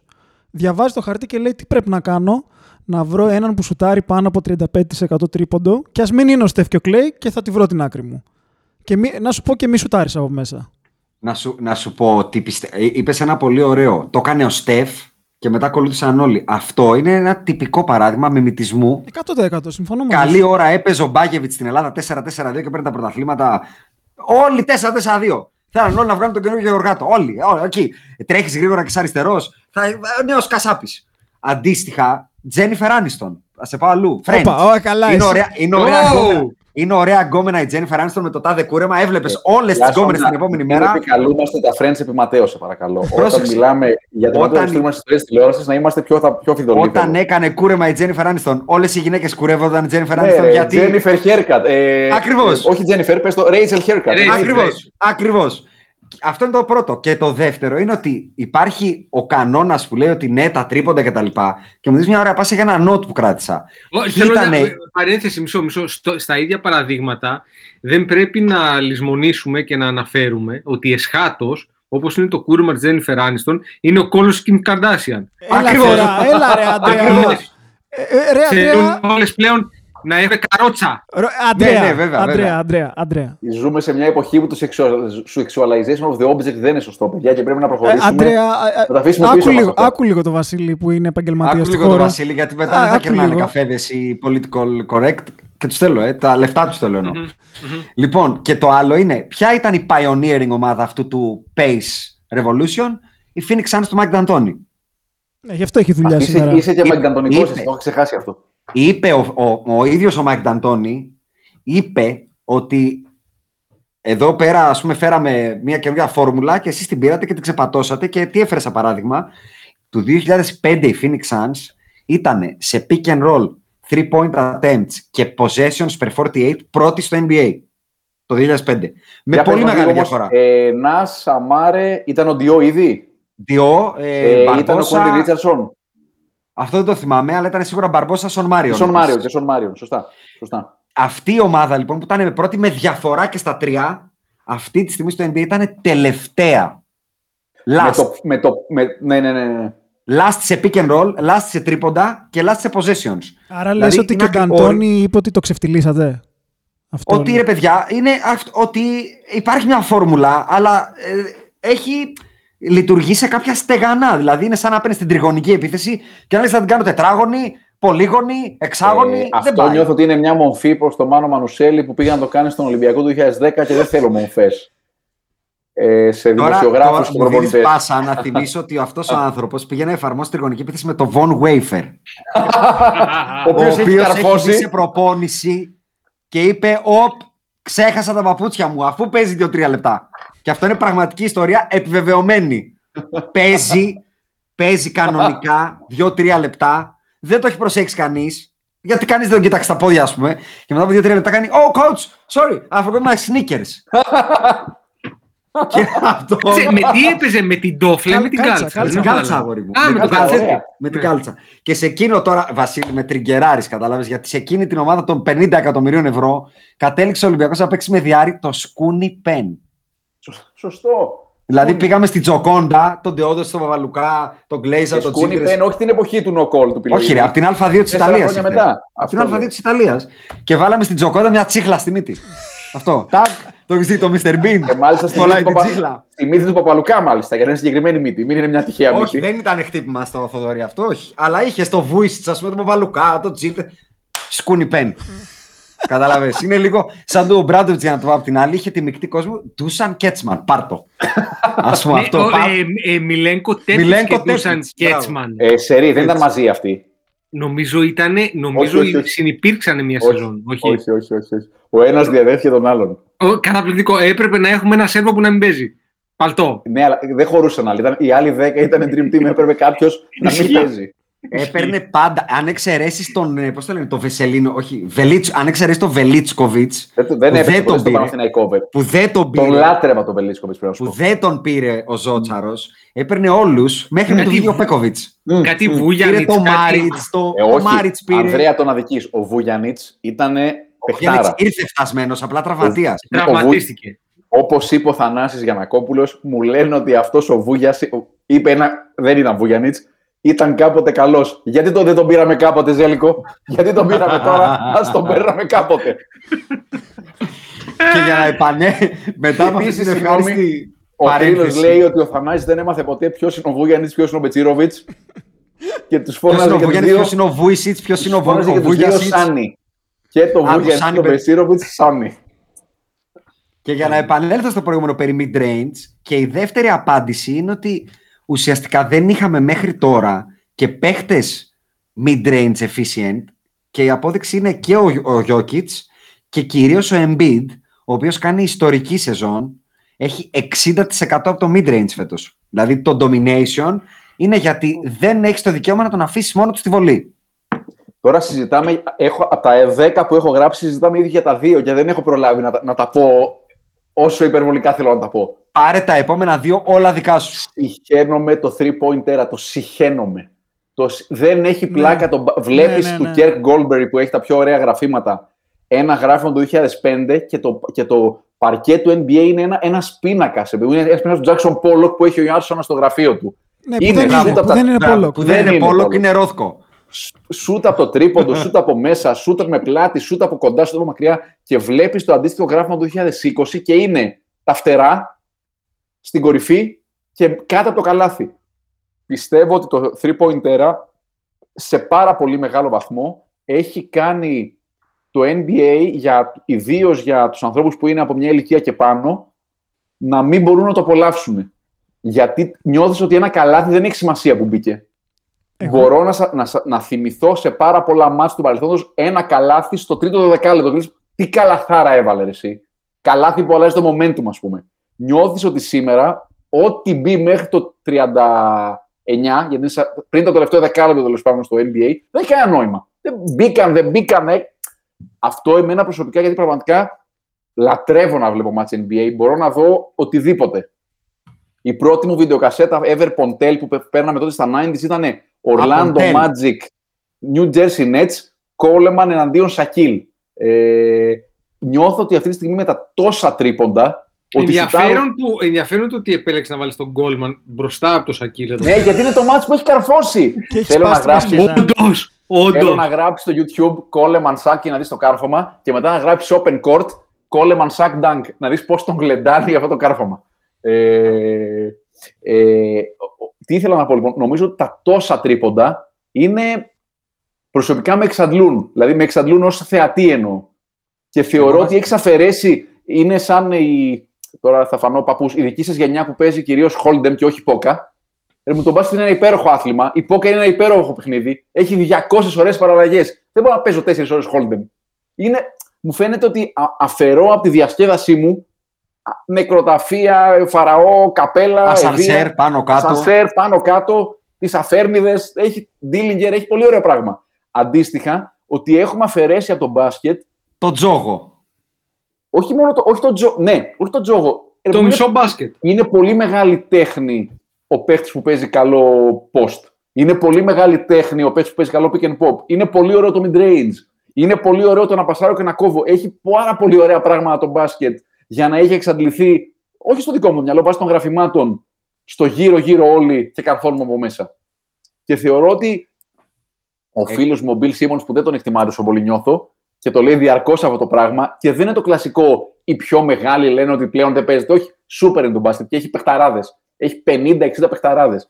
Ότι έχουμε αφαιρέσει από αυτούς τους ανθρώπους πάρα πολύ ωραία και πάρα πολύ γοητευτικά στοιχεία του παιχνιδιού. Αυτό ήθελα να πω. Εγώ θα, εγώ θα συμφωνήσω πολύ στο, στην ουσία του take σου. Θα πω ότι είναι πάρα πολύ κουραστικό. Αλλά θα πω ότι καλό. Τώρα θα ακουστώ κομμουνιστής που μόνο Όπα. αυτό δεν είμαι. Μόνο αυτό Εγώ. δεν είμαι. Θα πω Για λοιπόν. Ιάσονα, ότι- δεν μπορείς να ακούσεις κομμουνιστή. Θα πω, θα, Δεν γίνεται. θα πω, περίμενε, περίμενε. Θα πω λέξη που είναι δηλαδή, κατευθείαν, θα βαράει σφυροδρέπανο. Σοβιέτ. Η εμπορευματοποίηση. Φεύγω, φεύγω, φεύγω. Καταλαβέ, είδες. Το έφερα από δεξιά χωρίς φλάστορα. Η εμπορευματοποίηση λοιπόν του να θέλουμε να ανοίξουμε το σπορ στον regular, γιατί εμείς δεν είμαστε regular, Βασίλη, και αυτοί που γουστάρουν να βλέπουν το χτύπημα στη ρακέτα και την, ε, το να σου οργώνω την πλάτη κτλ. Δεν είναι αυτοί που θα, θα καταφέρει η Κίνα όλη π.χ. να βλέπει Σωστό. NBA. Επειδή θέλουμε να δει όλη η Κίνα και όλοι τέλος πάντων οι άνθρωποι που δεν είναι μπασκετικοί, αυτό που λέμε εμείς στην Ελλάδα, αυτό το ενοχλητικό, το μπασκετικός, Σωστό.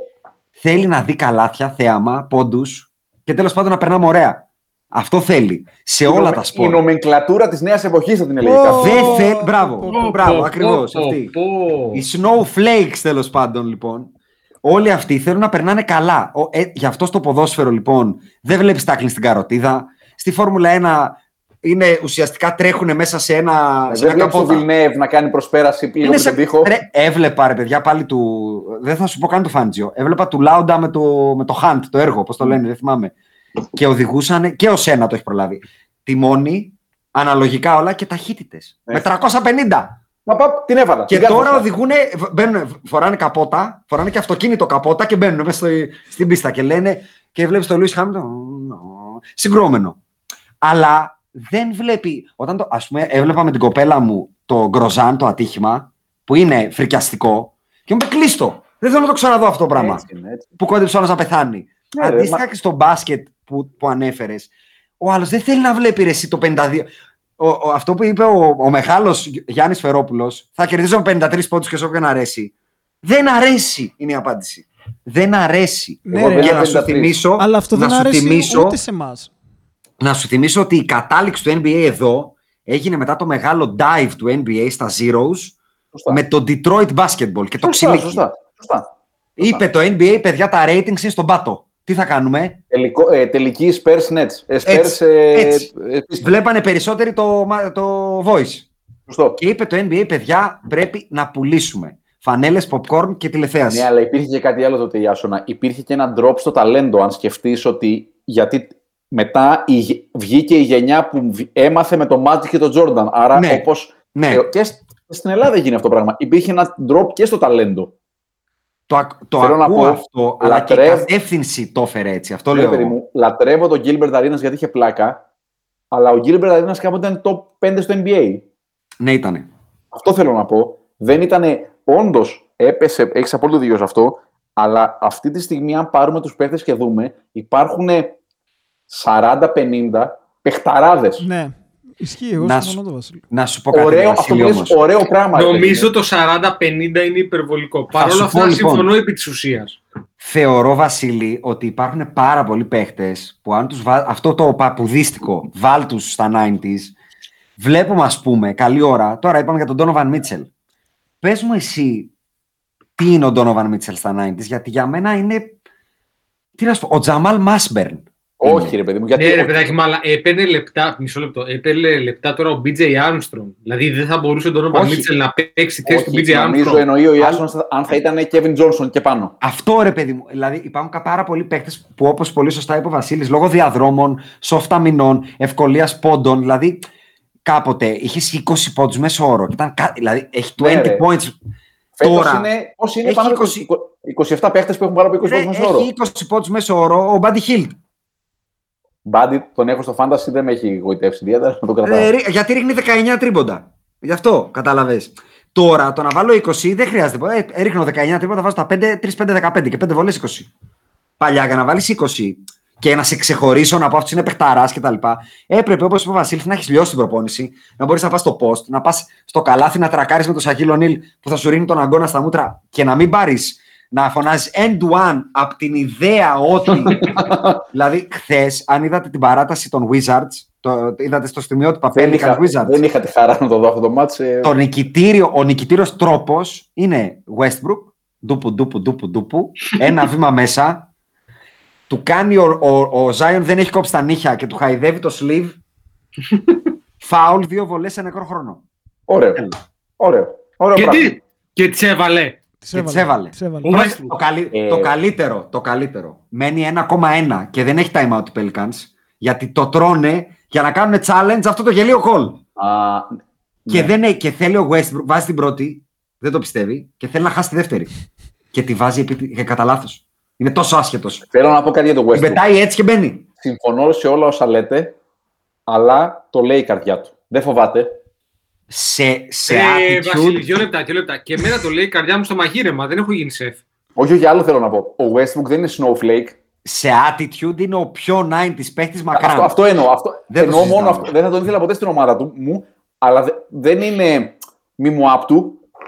Το Δηλαδή- λέει η καρδιά του, όπως λες, Ανδρέα, πιο πολύ όπως θα έπρεπε. Έπρεπε να πεις Ράσελ μου, δεν πρέπει να το λέει τόσο πολύ η καρδιά σου. Κάτσε λίγο, αγόρι μου. Ηρέμησε το λίγο. Δώσε για την παρα... Είναι ο Kevin Durant δίπλα σου. Είναι ο Kevin Durant. Δώσε τη γαμόμπαλα. Παιδιά, ένα μάτι τώρα το θυμάμαι. Έβλεπα, ήταν κάτι playoffs και το έβλεπα κάτι σαν Πάσχα, ήταν το Πάσχα αργά. Για κάποιο λόγο ήμουν στη Χαλκιδική. Κοιμόντουσαν όλοι στο σπίτι και έβλεπα ένα, σαν να λέμε τέταρτο, πέμπτο μάτς. Ο Ντουράντ είχε βάλει 20 σερί. Και ήταν η στιγμή που είπε ο Ράσελ, τώρα εγώ όμως. και είναι η φάση που ο Ντουράντ ανεβοκατεβαίνει, το έκανε ο Ράιαν Στάκ στον Άρη αυτό. Κατέβαινε ο Στάκ. Πήγαινε ανέβαινε. πλάγια γραμμή. πάνω Ανέ... κάτω Αυτό, πλάγια γραμμή. αυτό. Ανέβαινε, κατέβαινε ο Ράιαν Στάκ. Και λες και φωνάζω κάποια στιγμή, δώσε τη γαμόμπαλα στον Ντουράντ. Έπαιρνε τα σου το Willy Solomon. Ε, σηκώνεται ο μπαμπάς μου από πάνω και μου λέει Βασίλη, είσαι καλά. Γιατί ήταν πέρα τα. πέρα το- πέρα τα... Όχι, λέω μπαμπά, ένα μάτς βλέπω. Και γυρνάει και λέει στη μαμά μου, είναι ανίατη περίπτωση ο γιος μας. Είναι ανίατη. Ωραία, ε, ωραία πάσα περί σνοφλεϊκισμού και μη μου άπτου σε σχέση με το Westbrook είναι το πράγμα που συγχαίρομαι επίσης πάρα πολύ τρόπος ε, inflating παιχτών, ε, α- αριθμών, στατιστικών stat pan, pan, Ρε pumping, σατανά, πώς δεν το λένε. κάνει ο Ντόνστιτς αυτό. Σταμάτα. Δεν το κάνει. Το κάνουν όλοι, όλοι οι καινούργοι παίχτες και είναι στην κουλτούρα τους. Δηλαδή, είναι η κουλτούρα του Trey Young, του Doncic και όλης της νέας φουρνιάς ότι άπαξ και σε δω στον αέρα θα κάνω το Louis Τσάτουμα και θα έρθω να πέσω πάνω, θα πάρω τρεις Α, βολές. αυτό δεν είναι stat padding όμως. Ένα λεπτό. Ξέρεις τι είναι stat padding; Ότι κάνει block out ο Πορζίνγκη και ο Φίνι Α, Smith για να πάρει το και rebound. αυτό. Το- Αυτό Το κάνει. με εξοργίζει. Και αυτό το κάνει. Επίσης με εξοργίζουν οι assist NBA. Δίνω την μπάλα στον ε, Άκη, ο Άκης κάνει Αυτός την προσποίηση, δίνει στη σταυρωτή, θεία μου. ραχιαία και καρφώνει. Assist. Κάτσε, φίλε μου. Δεν assist αυτό το πράγμα. Ο, το βάλε ωραία μόνο στο πάσα καλάθι. για πολύ μικρή κα- καρφί στα πλευρά σου, σαν το Χριστό τάκ τάκ τώρα στο καρφώνο. ωραία Westbrookια ήττα του Doncic χθες με 19 assist. από τους Τελείως. Knicks. Από τους Knicks. Τελείως. Δηλαδή ήταν πολύ Westbrook αυτό.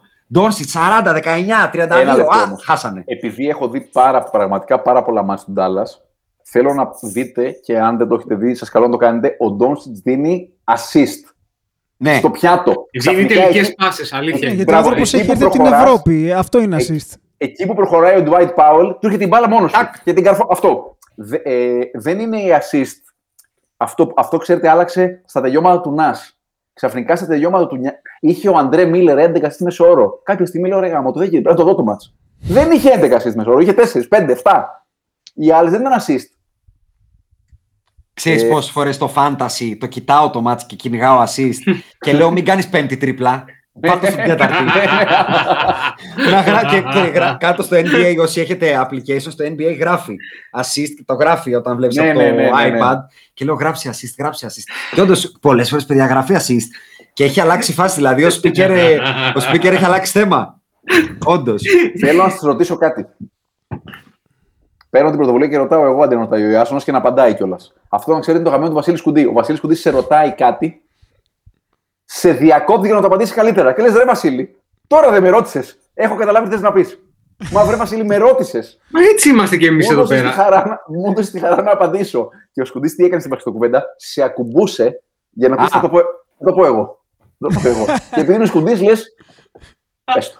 Ήτανε Και του το- Ελπαντρίνο, το, άκου- το Και ακούγα του όντως Ελπαντρίνο. το έλεγε καλύτερα ο Γερατάς. Και σου έλεγε, είδες. Θα το πω καλύτερα. Εντάξει, τώρα μιλάμε για έναν άνθρωπο ο οποίος ξέρει να τα λέει καλύτερα από οποιοδήποτε. Όχι.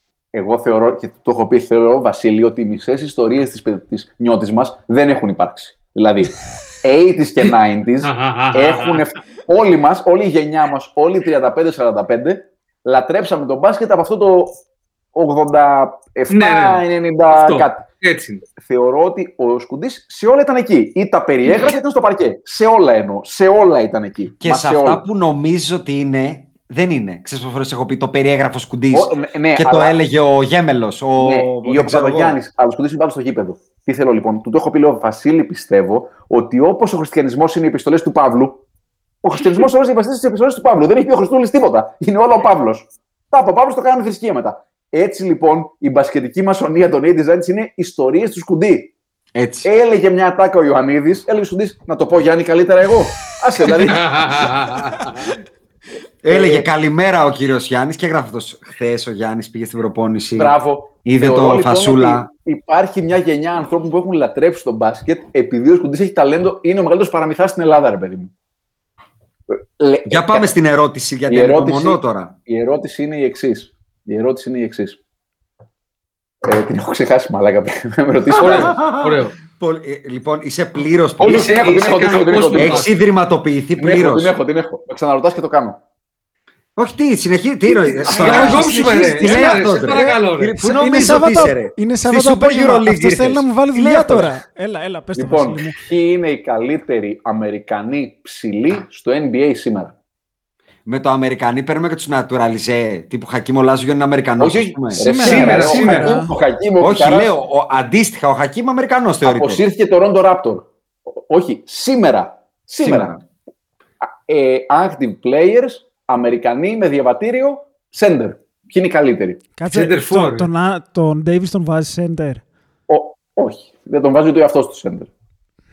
Η, Αλήθεια είναι απα- αυτό. η Αλήθεια είναι. απάντηση είναι κανένας. Η, η, η, η παύση σας δείχνει το επίπεδο της θλίψης. Η απάντηση είναι κανένας. Σκέφτηκα προς στιγμή, να πω, σκέφτηκα προς στιγμή να πω τον Καρλ Άντωνι Towns και σχεδόν τράπηκα να το πω. Μπράβο. Αυτός είναι ο καλύτερος Αμερικανός. Δεν είναι Αμερικανός.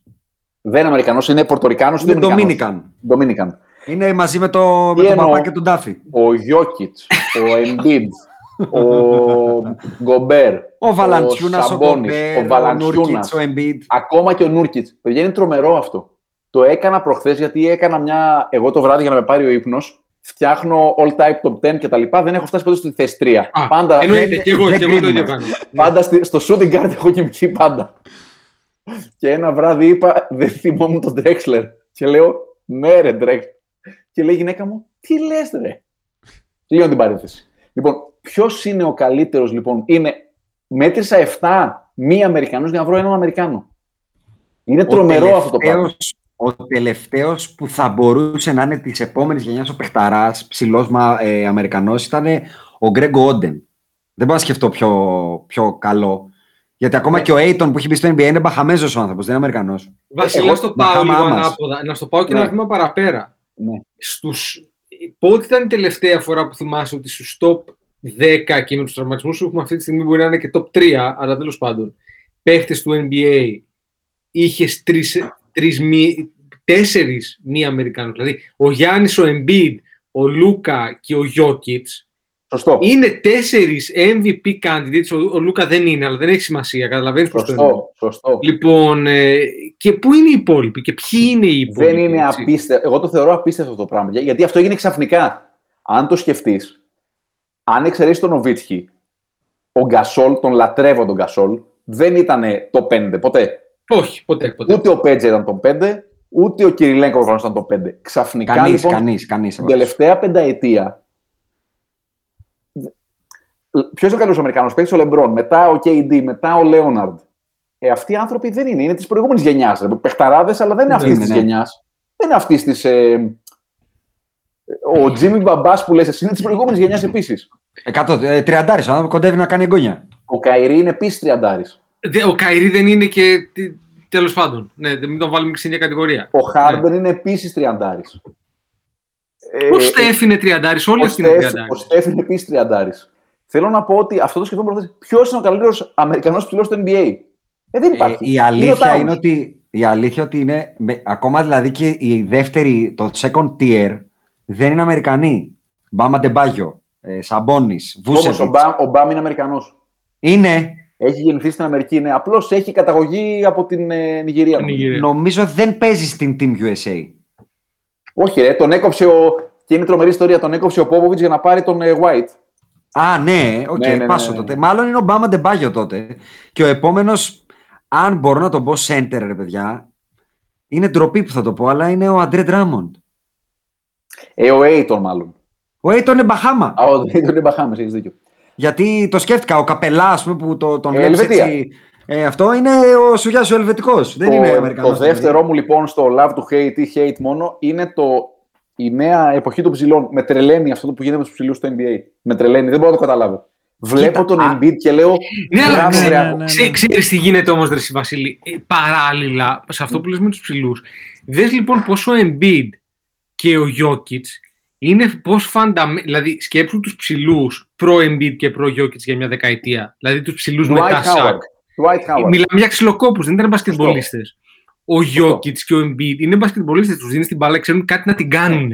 Είναι ότι ήταν, νομίζω, ο Ανδρέα ήταν ο Μάρ Γκασόλ σε αυτό το επίπεδο. Δηλαδή, ο Μάρ Μπράβο. Γκασόλ στα καλά του ήταν παίχτης. Πάλι Ευρωπαίος. Πάλι Ευρωπαίος. Όπως Δηλαδή, και ο Πάου. Ναι, ναι, ναι, συμφωνώ απόλυτα. οι fundamentally ε, ενδεχομένως, δε- δηλαδή στο NBA, τους μαθ- στην Αμερική ενδεχομένως τους μαθαίνουν ή, θα, ή είσαι ψηλός και παίζεις ξυλοκόπος, Νέρλινς Νοέλ. Ναι, Εκεί. ναι, ναι, ναι, Τα ναι, πες, ναι. ρε, Ιδάω Bam, Καρφόνο. Will Μίτσελ Ιδάω Ιδάω Wallace Καρφόνο. Stein. Μπράβο. Ναι. Μίτσελ Will Ρόμπινσον. Stein. Μπράβο. Α, Μπορεί να, Ακόμα μπορεί, να, καλύτερο. μπορεί να στεγνώσει το μελάνι και να μπορεί να σου λέω τέτοιους. Σκάλα Μπισιέρ. Πάρα... είναι άπειροι γιατί όλους τους έχω πάρει στο fantasy γιατί είναι καλή field goal, rebound τάπα. Αυτό. Λοιπόν, Field- Δεν κάνουν τίποτα λάθη. άλλο όμως. Δεν κάνουν Οκ. λάθη. Και μετά Δεν κάνω λάθη, βάζεις, ακριβώς. πώς θα σου το πω ρε παιδάκι μου, ακόμα και τον Ερναγκόμες να βάζεις, να βάλεις, είναι fundamental πιο καλό μπασκετμπολίστας από όλους αυτούς. Ναι, και δεν καταλαβαίνω πώς. Ειλικρινά είναι αυτό που λες, Δεν το πιάσα να γίνεται. Δεν κατάλαβα πώς έγινε. Θα μου πεις πώς Εγώ- το κατάλαβες. Ο Ντουάιτ κάποτε φαινόταν ότι ήταν σακίλ. Βασίλη, να σου πω λίγο ότι εγώ θεωρώ ότι αυτή είναι η φυσική μετεξέλιξη του υβριδίου του Λεμπρόν. Δηλαδή, σιγά σιγά το skill το απέκτησαν οι ψηλοί. Δηλαδή, από εκεί που οι ψηλοί στα 90s ήταν dominant, δώστη, καρφώνο, ποστάρο, αρχίσανε σιγά σιγά οι forward αρχικά, με Λεμπρόν, με Durant, με Paul George κτλ. Από εκεί που ήταν απλοί scorer να γίνονται point forwards, Σωστά. Που πιο παλιά είχαμε μόνο το Larry Bird είχαμε και το Magic που ήταν Ναι, ρε, παιδί μου, Point guard, δύο αλλά- στους Όχι, πέντε όλων των το- ε, εποχών. μετά είχε το Beepen, το D-Mac και τα λοιπά. Σωστά. Υπήρχαν hybrid. δεν ήταν αυτό του KD του, που ήταν, μπορούσε να παίξει τέσσερις Ε, θέσεις βέβαια, η μέχρι το Άσονα, 4 αυτό τα του- πεζόλα. Αυτό του KD είναι μία στους ένα εκατομμύριο. Δεν υπάρχει. Είναι Ρε παράλογο. παιδί μου, είναι... όλοι οι καλοί είναι forward cheat. όμως, συμφωνώ, αλλά όλοι οι καλοί forward αυτής της γενιάς, Paul George, Kawhi που είπες, LeBron, KD, όλοι ήταν αυτό που λέμε point forward. τέλος Butler. πάντων. Butler. Τώρα πλέον ζούμε ότι αυτό το πράγμα το απέκτησαν και οι 2-15. Που ο Durant είναι σε αυτήν την παρέα βέβαια. Κάτσε, αλλά ρε. δεν είναι forward. Πόσοι, Ο- ο- πόσοι ο- υψηλοί είναι με αυτά τα skills όμως; Ο Γιώκη, ε, που είναι Μα ο πολύ Γιώργος καλή δεν και είναι στο Αμερικάνος. Αυτό είναι- λέω, Ε, Αμερικάνοι. α, εγώ Ε, λέω, εγώ Α, το και πάω ο στο τελευταίος είναι ο γενικό. Cousins. Ο τελευταίος είναι ο Μα Cousins, ο αυ- καημένο. αυτό, αυτό θέλω να πω ότι ακόμα και αυτό που λες η Άσον ότι τα skills πήγαν στους ψηλούς, ε, δεν πήγανε. Είναι τρει-τέσσερι Αμερικάνοι που όντως έχουν Ακριβώς. skills και μπορούν να παίξουν μέσα έξω, να σουτάρουν, να πασάρουν, να Δεν- κάνουν όλα αυτά. Δεν διαφωνώ, αλλά αυτό είναι για μένα και μια άλλη κουβέντα του πόσο δεν είναι θέμα Αμερικανών, παιδιά. Είναι θέμα, πάλι θα με γυρίσετε στο, στο εμπαρευματο... θα γυρίσουμε πίσω στο εμπαρευματοποίηση. Πείτε μου πέντε καλούς ποδοσφαιριστές παγκοσμίως. Εγώ δεν μπορώ γιατί δεν βλέπω μπάλα. Ε, ο Εσύ που Εμπαπέ, βλέπεις που είσαι Juventus, Ο ας πούμε, Εμπαπέ, Βασίλη. ο Χάλαντ. Ποιος Εμπαπέ και Χάλαντ. τώρα; Κάτσε ρε παιδί μου. παιδί, Ο Χάλαντ είναι πολύ εντυπωσιακός. Ρε, εσύ, βλέπαμε Premier League το 2003 και ήταν βασικός στην 15η ομάδα ε, ε, center for ε, ο Hasselbank. Πώς το πω; Η Εκεί πτώση, βέβαια δηλαδή, δεν ξέρω, επειδή, Λέω. δεν, βλέπ- επειδή δεν βλέπουμε Λέω. πολύ ποδόσφαιρο, νομίζω ότι εκεί μπορεί. πέντε Βραζιλιάνους. Κάποτε η Βραζιλία, η εντεκάδα, είχε Ρονάλντο, Ριβάλντο, Ροναλντίνιο, Καφού, Ρομπέρτο. Εντάξει. Και τώρα Ναι. έχει. Και ο Αντριάνο δεν έπαιζε. Ναι. Και έχει τώρα, η Βραζιλία λέει έχει τον Κασεμίρο, είναι πολύ καλό, Χαυκόβι. η πτώση του ταλέντου είναι πολύ φυσική παγκοσμίως στις κοινωνίες που το παιδί δεν θα Α. βγει να φάει τα γόνατά του. Αυτό που είπες Βασίλη, το παιδί πλέον παίζει Fortnite, παίζει League of Legends, Ε, είναι βέβαια, στο YouTube. Αυτό η Άσονα έρχεται, αν- είναι σε αντίθεση με αυτά που βλέπουμε να κάνει ο Ντόνσιτς Ποιος; ή ο Τρέι ή ο Περίμενε. Ζάιον. Περίμενε. Α, Ο Γιάννης από πού βγήκε ρε, εσύ, από μια δύσκολη κατάσταση. Οι Σέρβοι όλοι που λέμε, από πού βγήκαν, από μια δύσκολη Ναι, κατάσταση. αυτό είναι βέβαια οι δύσκολες Σέρβοι- συνθήκες. Αυτό είναι οι Σέρβοι των 90s. Δηλαδή οι Σέρβοι που αγαπήσαμε. Για, γιατί ο Γιώκητς από πού βγήκε; Από καμιά, από καμιά οικογένεια που Ομολογώ οι ότι γονείς δεν του έχω φάγανε εικόνα πόλεμο. του- Οι εικόνα γονείς του του- φάγανε πόλεμο, εξορίες τέτοιες μεταναστεύσεις κτλ. Και, και βγήκε, ήταν όλη μέρα έξω, έτρωγε, ήταν τόσος και έπαιζε μπάσκετ. Ο Embiid τον ψαρέψαν από ένα. Ο Σιακάμ από Ε, κάτι από χωριά στο κάμφε Καμερούν. Ξυπόλυτη στο Καμερούν ήταν τα παιδιά. Δηλαδή, Ενώ τώρα βλέπεις το Zion, ας πούμε, που είναι όντως υπερπαίκτης και αυτά, ο, ο Τρέι που λες. Αυτοί είναι παίκτες που βγήκαν από το Σολίνα, να το πω έτσι. Δεν έχουν φάει. Καλή ώρα. Εσύ ξέρεις τους Έλληνες, τους παλιούς παίκτες. Η Ελλάδα. Έβγαζε ο Παπαλουκάς, έχει μάθει μπάσκετ στο Ελληνορώσον. Ναι, ρε. Κάθε μέρα ξύλο. Ναι, ναι. Ο άλλος έμαθε στην Καστοριά. Στη Βέρεια, στη Λάρισα. Ο, ο, ο, ο, Στα ο Τρίκαλα. Τωρινός, ο τωρινός Έλληνας πιτσιρικάς που μαθαίνει μπάσκετ. Ε, αυτό Πουθενά. το έχω, το έχω νούμερο 10 συν 1, το τι μισό. Δεν υπάρχει Έλληνας ταλαντούχος μπασκεμπολίστα. Ε, ο νεότερος είναι ο Και- Παπαπέτρου. Ρε εσύ, ούτε Ισπανός native υπάρχει. Πες μου έναν Ισπανό ταλαντούχο. Ο Ένα, Γκαρούμπα πες μου. δεν είναι Ισπανός. Ε. Ποιος, το Βούξεβιτς κάνανε ούτε, ο μετα... Τριστα, ούτε ο Τριστάν Βούξεβιτ. μεταγραφές κάνουνε. Το Μύρωτιτς, τον Ιμπάκα έχουν πάρει στις προηγούμενες γενιές. Σταμάτησε, δεν Ε, βγάζουνε. ο, ο, ο, οι καλύτεροι θεωρούνται αυτή τη στιγμή οι Ερναν Γκόμες και ο Αμπρίνες. Δεν, βγα... δεν βγάζει η, η καλή ζωή. Είναι αυτό που λένε και στις φιλοσοφίες. Οι καλές εποχές βγάζουν αδύναμους ανθρώπους και οι Παιδιά. δύσκολες εποχές βγάζουν δυνατούς. Παιδιά, αυτό πάει, αυτό πάει παντού στη ζωή. Πάει στις τέχνες. Μμ, Έτσι, έτσι, δηλαδή, ναι, τι, ρε. ήτανε, τι ήταν οι Σωστό. Beatles, τι ήταν ο Bob Dylan, τι ήταν, όλοι αυτοί πεινούσαν, δεν είχαν να φάνε. Ναι. Έτσι. Δηλαδή, Πολύ σωστό, Ανδρέα. Ε, δεν Εξή- υπάρχει μεγάλος, ή τέλος πάντων μπορεί να υπάρχουν εξαιρέσεις, αλλά δεν έχει σημασία αυτό στη μεγάλη εικόνα των πραγμάτων. Δεν υπάρχει μεγάλος ε, καλλιτέχνης, ο οποίος να, ήταν, να ήρθε από πλούτο και από καλοζωία. Υπάρχει ένας στους Έτσι. 50. Όχι, Ναι, ρε και αν παιδάκι μου, ήρθε- θέλει πόνο η Και επιτυχία. Τι αν να κάνουμε ήρθε, τώρα. έχει πάρα πολλά άλλα πράγματα ε, ψυχολογικά. Ναι, η ναι, μάνα ναι, του ναι. τον πλάκωνε στο ξύ- Ναι. Θέλει, το μεγαλείο θέλει hardship. Γι' αυτό και όταν βλέπουμε τα ντοκιμαντέρ δεν τα βλέπουμε γιατί οι μεγάλοι άνθρωποι είναι regular σαν εμάς. Ναι, γιατί ρε, εμείς για- είμαστε regulars, γι' αυτό και δεν γίναμε ο Άιρτον Σένα και ο Μάικλ Για Τζόρνταν. κάθε κακά που ήταν βαθύπλουτος, υπάρχουν 50 ριβάλτο που δεν είχαν δόντια. Έτσι είναι. Έτσι, έτσι. είναι. Που ο Ριβάλντο έχει στραβά πόδια γιατί από την ασυτεία. Έτσι τα Ναι, ναι, πόδια. ναι, ναι. Παρ' όλα αυτά, Α, αντί- υπάρχει ένας που όλοι λατρεύουμε Μπο- εδώ, που ήταν ε, μεγαλωμένος σε σχέση με άλλους. Κόμπι. που- ναι. Ναι, αλλά που είχε εδώ πέρα. Του Βλάβη. φεκιά. Βλάβη. Κάτω, Μεγάλη του βλάβη. φεκιά. Ναι, εντάξει. Είχε του φεκιά. Ναι, είχε το φεκιά. Συγκεκριμένη. 100%. Επίσης και εκεί κάτι έπαιζε γιατί το γεγονός ότι σταμάτησε να μιλάει με τους γονείς Έτσι του. Δηλαδή είναι, είχε να κάτι μιλήσει έπαιζε. χρόνια. Κάτι έχει παίξει. Ναι, Να σου πω αλλά ποιος αυτό είναι ο ήταν πιο μοναδικός, μετά, παιδιά. ρε. Ο Στέφ είναι ο μοναδικός. Ο μοναδικός καλοζωισμένος, Έτσι. με τέλεια οικογένεια, με Ναι, τέλ... και υπερπεχταράς. υπερπαίχτης είναι ο Στεφ Κάρη. Που είναι Έτσι. ε, καλή ζωή, λεφτά, Ναι, ευτυχία, τράφα. χαμόγελα. Ε, είναι το πρότυπο, ρε παιδί μου, ο Στεφ. Γι' αυ- Γι' αυτό όμως δεν είναι και. Δεν θα γίνει ποτέ αυτό που γίνανε όλοι. Δεν έχει ένα μύθο από πίσω. Είναι πολύ καλός. Ε, είναι νομίζω ενοχ- δεν έχει είναι για μας- ενοχλητικά για άσονα- ευχάριστο. Πιστεύω ότι για τα παιδιά που είναι 15 χρονών ο Στεφ, Ναι, εγώ το βλέπω με παιδιά φίλων μου που είναι 12-13, ναι. τον λατρεύουν. Νιώθω όσο εγώ λάτρευα τον Γκάλη. Τον λατρεύουν γίνει και τέτοιο, λες, δικαίως ε. τον λατρεύουν. Οκ. Πάντως, πολύ μικρή σφίνα. Για μένα η φετινή σεζόν του Στεφ είναι η καλύτερη της καριέρας του. Συμφωνώ. Μικρής Ναι, σφίνα. ρε, γιατί το κάνει με συμπαίκτη τον Ούμπρε. Είναι καλ... ο, με καλό συμπαίκτη τον Ούμπρε. Ναι, ναι, ναι. Ο Με καλός καλό, του. όχι, όχι, όχι, να το βάλουμε σε σωστό context. Με καλό συμπέκτη έναν παίκτη που το μικρό του όνομα είναι Κέλλη. Το- αυτά το είναι τα αγαπημένα roster. μου. Όταν τα λένε, αυτά είναι τα αγαπημένα μου. Το ρόστερ του είναι χειρότερο από τους Cavaliers του Λεμπρόν, μάλλον. Παίζει με τον Χουάν το Σα- Σκάνο με- Άντερσον. Σάσα Όχι τον, Παύλοβιτς. όχι τον Πήγε Άντερσον στον Βαρεχάου. Σάσα Είναι Παύλοβιτς, καλός. έπαι. Ο Σάσα Παύλοβιτς θέλει τέσσερις. Ε, Πώς το λένε τον άλλον, Τζόρνταν Σκάνους. Πούλ. Το σκάνουν. Όχι, Τζόρνταν Πούλ. Ο Τζόρνταν Πούλ είναι ε, αντίστοιχος του Eric Green. Αυτό είναι ο Τζόρνταν Πούλ. Λοιπόν, μπορώ να πάρω ένα να πω κάτι Ναι, το οποίο ναι, πάρε, μισώ πάρε. και με ενοχλεί Γιατί πάρα είμαστε πολύ. Χέι, στις δύο χέι, ώρες αυτή χέι. τη στιγμή. Λοιπόν, Γιατί Χέι. δεν είναι αμυγός ε, μπασκετικό, αλλά Όχι, ρε, ε, γράφουμε, κάποια, δεν γράφουμε δύο ώρες. Ε, Το έχω μπροστά μου. κάποιες φορές Πεντέμιση μαζευτήκαμε.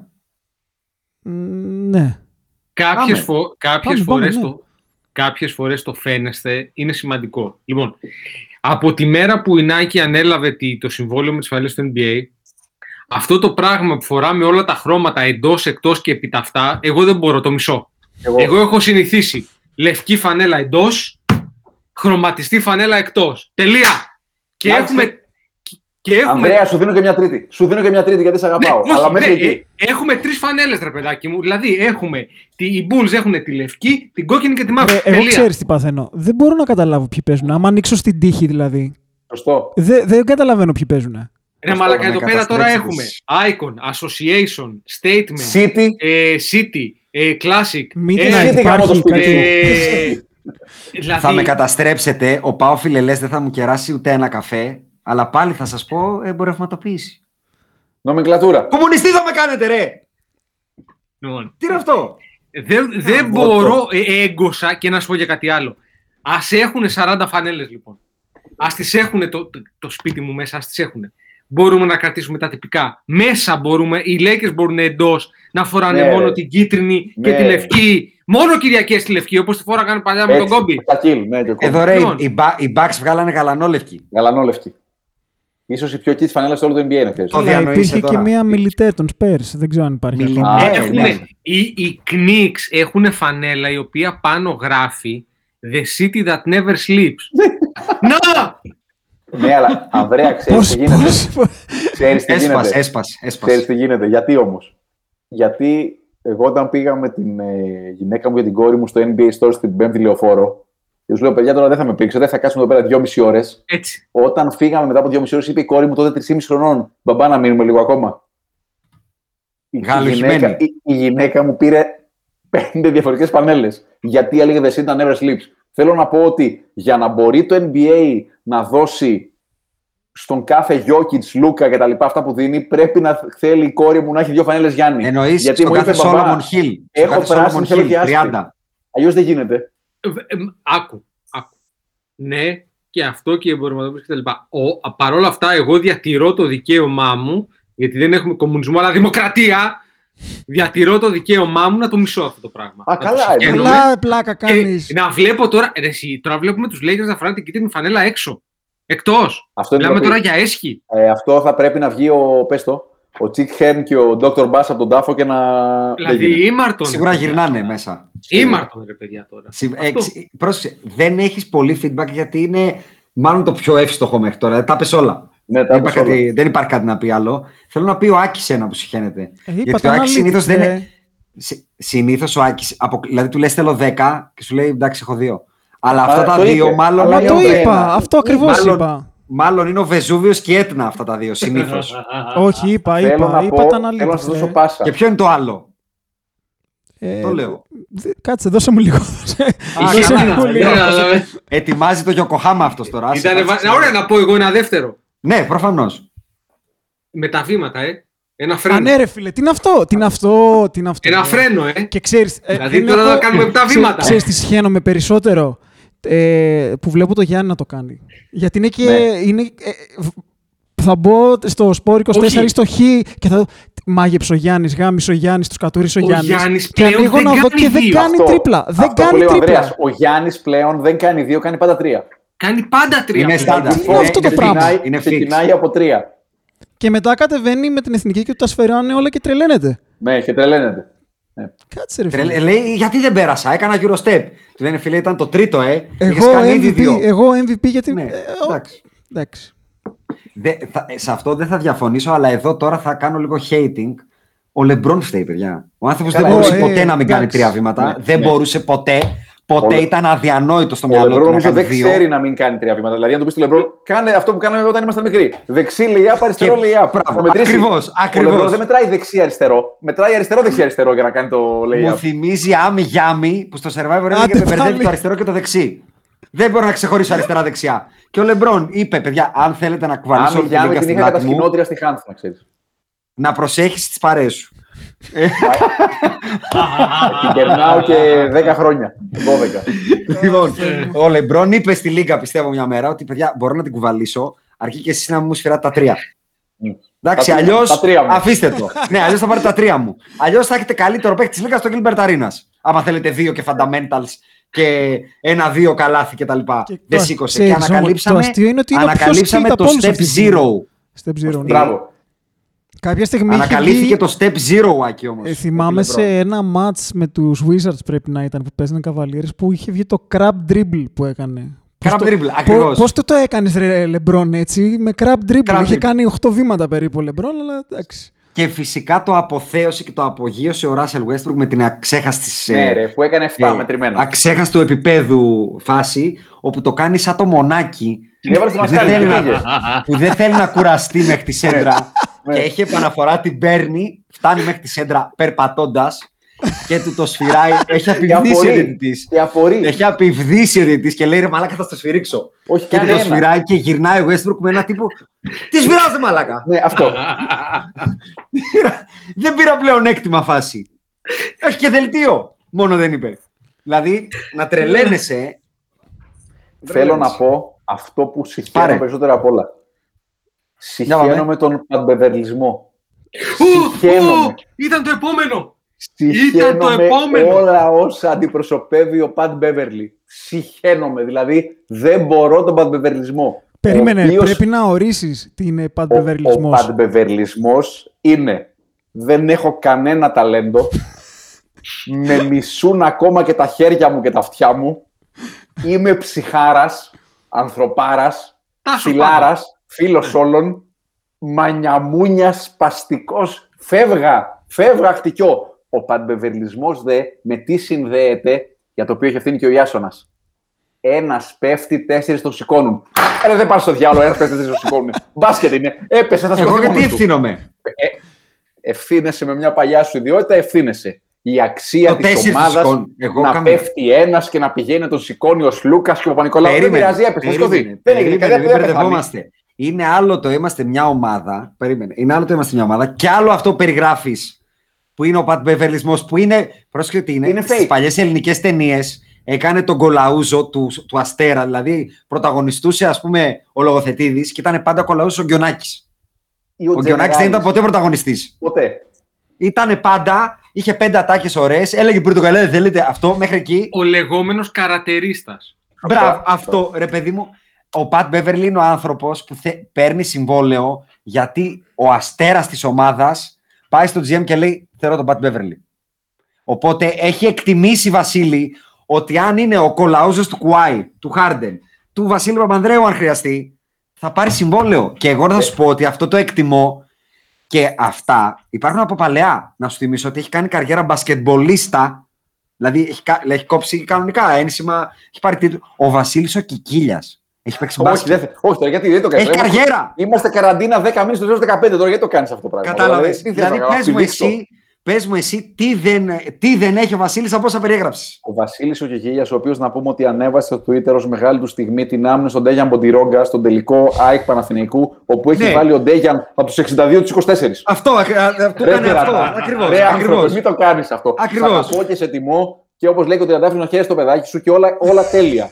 Και να είσαι και καλός υπουργός και να τα Ευχαριστώ την Κύπρο, ευχαριστώ την Αμερική. Ναι, να τα πάμε τέλεια. Μη μου ανεβάζεις την άμυνα στον Ντέγιαν Μποντιρόγκα. Μου Είναι θυμίζει το ντροπή. MVP του Γκουοντάλα με το Λεμπρόν που ο Λεμπρόν είχε quadruple double μέσα όρο. Μπράβο. Αυτό. Ο παντμπεβερλισμό, παιδιά, όμως είναι λέλαπα. Αλλά μου μπορεί δίνεις να μια μας ωραία πάσα. καταπιεί αν δεν, πρε- αν δεν προσέξουμε ο παντμπεβερλισμό. Μπορεί να μας καταπιεί. Κάποτε κόντεψε η χώρα να πάει στην δραχμή με κάτι τέτοια. Πρέπει να τα Εγώ, προσέξουμε, λοιπόν, πρέπει να ασχοληθούμε με αυτά τα επειδή θέματα. Εγώ είμαι Επειδή- μαζί σου με τα μπούνια και, και άμα χρειάζεται και donation. Κα, καφέδες κάπως να Κάτσε κεράσουν ρε, παρέα. αφού εσένα, εσένα σ' άρεσε πολύ να βλέπεις τον Καρούσο που τρέχει από τη σέντρα να πάει στην baseline να σηκώσει το συμπέκτη. Ξέρει μπάσκετ ο Καρούσο; Α, Πρώτον, είναι, πρώτον. άρα είναι Ξέρει κανονικό προϋπόθεση, μπάσκετ. προϋπόθεση είναι να είσαι άμπαλος. Να μην το Ναι. γυρίζεις καθόλου. Ναι, Μα ο, ο Πατ προφανώς. Μπεβελή δεν ξέρει μπάσκετ. Δεν Ναι, ξέρει ναι, μπάσκετ. 100%. Δεν ξέρει μπάσκετ καθόλου. Μηδέν. Πώς το πω Είτε ρε, έπαιζε στον Παίζει Ολυμπιακό, ο- είτε παίζει- παίζεις στους Clippers, ήταν το Το ίδιο ίδιο. πράγμα παίζει. Ενδέχεται ο Βασίλης ο Κικίλιας να ξέρει Είναι περισσότερο. βαρύ, είναι βαρύ αυτό που πας να πεις. Αυτό. το χαμηλώνεις πολύ, δηλαδή το πας. Να στο, ωραία, να, να, να το θέσω στο διαφορετικά. παλιό άλμα ύψος που κάνουν με τα πόδια μπροστά. Να, να στο ναι, θέσω Που έκανε, διαφορετικά. ο, που έκανε ο Τσάμπερλιν. Που πηδούσε Αυτό, ο Τσάμπερλιν. αυτό. Να, ωραία, να το πάρω ανάποδα. Να το πάρω ανάποδα. Ο Γιώργης ο Καλαϊτζής ήξερε 20 φορές περισσότερο Όχι, μπάσκετ ναι, από ρε, τον Ο Καλαϊτζής μπροστά του είναι ο Αντρέ Μίλλερ που είπε και ο Βασίλης πριν. Όχι, όχι. Ο Γιώργης πολύ καλός. Και καλό παιδί. Και να πούμε, μου δίνεις όμως μια ώρα πάσα γιατί με, μου εξακόντησε τα βέλη πριν. Θα σου εξακοντήσω κι εγώ τώρα τα βέλη. Γιατί είπες για τον Μπέβερλι. Ναι. Το μεγαλύτερο μακράν hate μου, βασικά το νούμερο 2, γιατί το νούμερο 1 το κρατάω ακόμα, Ναι. είναι ο μαρκουσμαρτισμό. και Αυτό ευθύνεσαι έχω. εσύ. Ευθύνεσαι εσύ, Εγώ Βασίλη γιατί- Παπανδρέου. Ο μαρκουσματισμός όπου που είναι Πήγε στο ίδιος γαζέτα του Shake Ναι. and Bake, τους έκανες ακόμα πιο διάσημους Αδέρφια μου. και, Αδέρφια μου. και επικοινωνούν αυτό το σύχαμα, αυτή την τροπή του παγκοσμίου μπάσκετ, αυτό τον εγκληματία, ο οποίος παίζει για να τραυματίσει τον αντίπαλο. Θέλω να πω κάτι για τον Μάρκος Όποτε, Σμαρτ. να ολοκληρώσω το Ναι, rant συγγνώμη, μου, γιατί συγγνώμη, τώρα έχω συγγνώμη. rant. Όποτε τον βλέπω να πηγαίνει στο rebound και να βάζει έτσι τον νόμο, τον αγώνα, το κολομέρι και κάποιος να κοντεύει να κόψει όχι καριέρα, να μπορεί να κάνει παιδιά μάλλον μετά, θέλω να μπω στην τηλεόραση και να της σπάσω γιατί έχει το εκνευριστικό ότι όταν του το κάνουν αυτού νου. Τρελαίνεται. αυτός πλατούν, πλατούν. Τα, τα, τα, τα, τα, τα. Σαν να τον πυροβόλησες με μη 16, ε, χωρίς σιγαστήρα. Α, πέφτει. Και το χειρότερο όλων είναι ο αγαπημένος της εξέδρας. Τάσος πάντως. Τάσος πάντως. Πέφτει. Είναι, όχι. Ο Τάσος ο Πάντος είναι ο πραγματικός αγωνιστής. Πάντος. πούμε. Ριπάντο. Ο, ο Μάρκους Σμαρτ. Ο- Εδώ ρε παιδιά, είπαν, πήγαν στο Masterchef και είπαν ότι το τάδε υλικό λέγεται Τάσος Πάντος γιατί πάντα μας ξελασπώνει. Θα μου πιάσει τον Τάσο Πάντος στο, στο στόμα σου. Ο Μάρκος Σμαρτ είναι ο Λουκάσο Βίντρα. Αυτό είναι. Που τον συχαίνονται όλοι, αλλά υπάρχει ο Κώστας ο Γκότζος που λέει ότι είναι το κλειδί, ο ελβετικός Κώστας σου για της Γκόντος είναι ομάδας. Ο, ο Δομηνικός.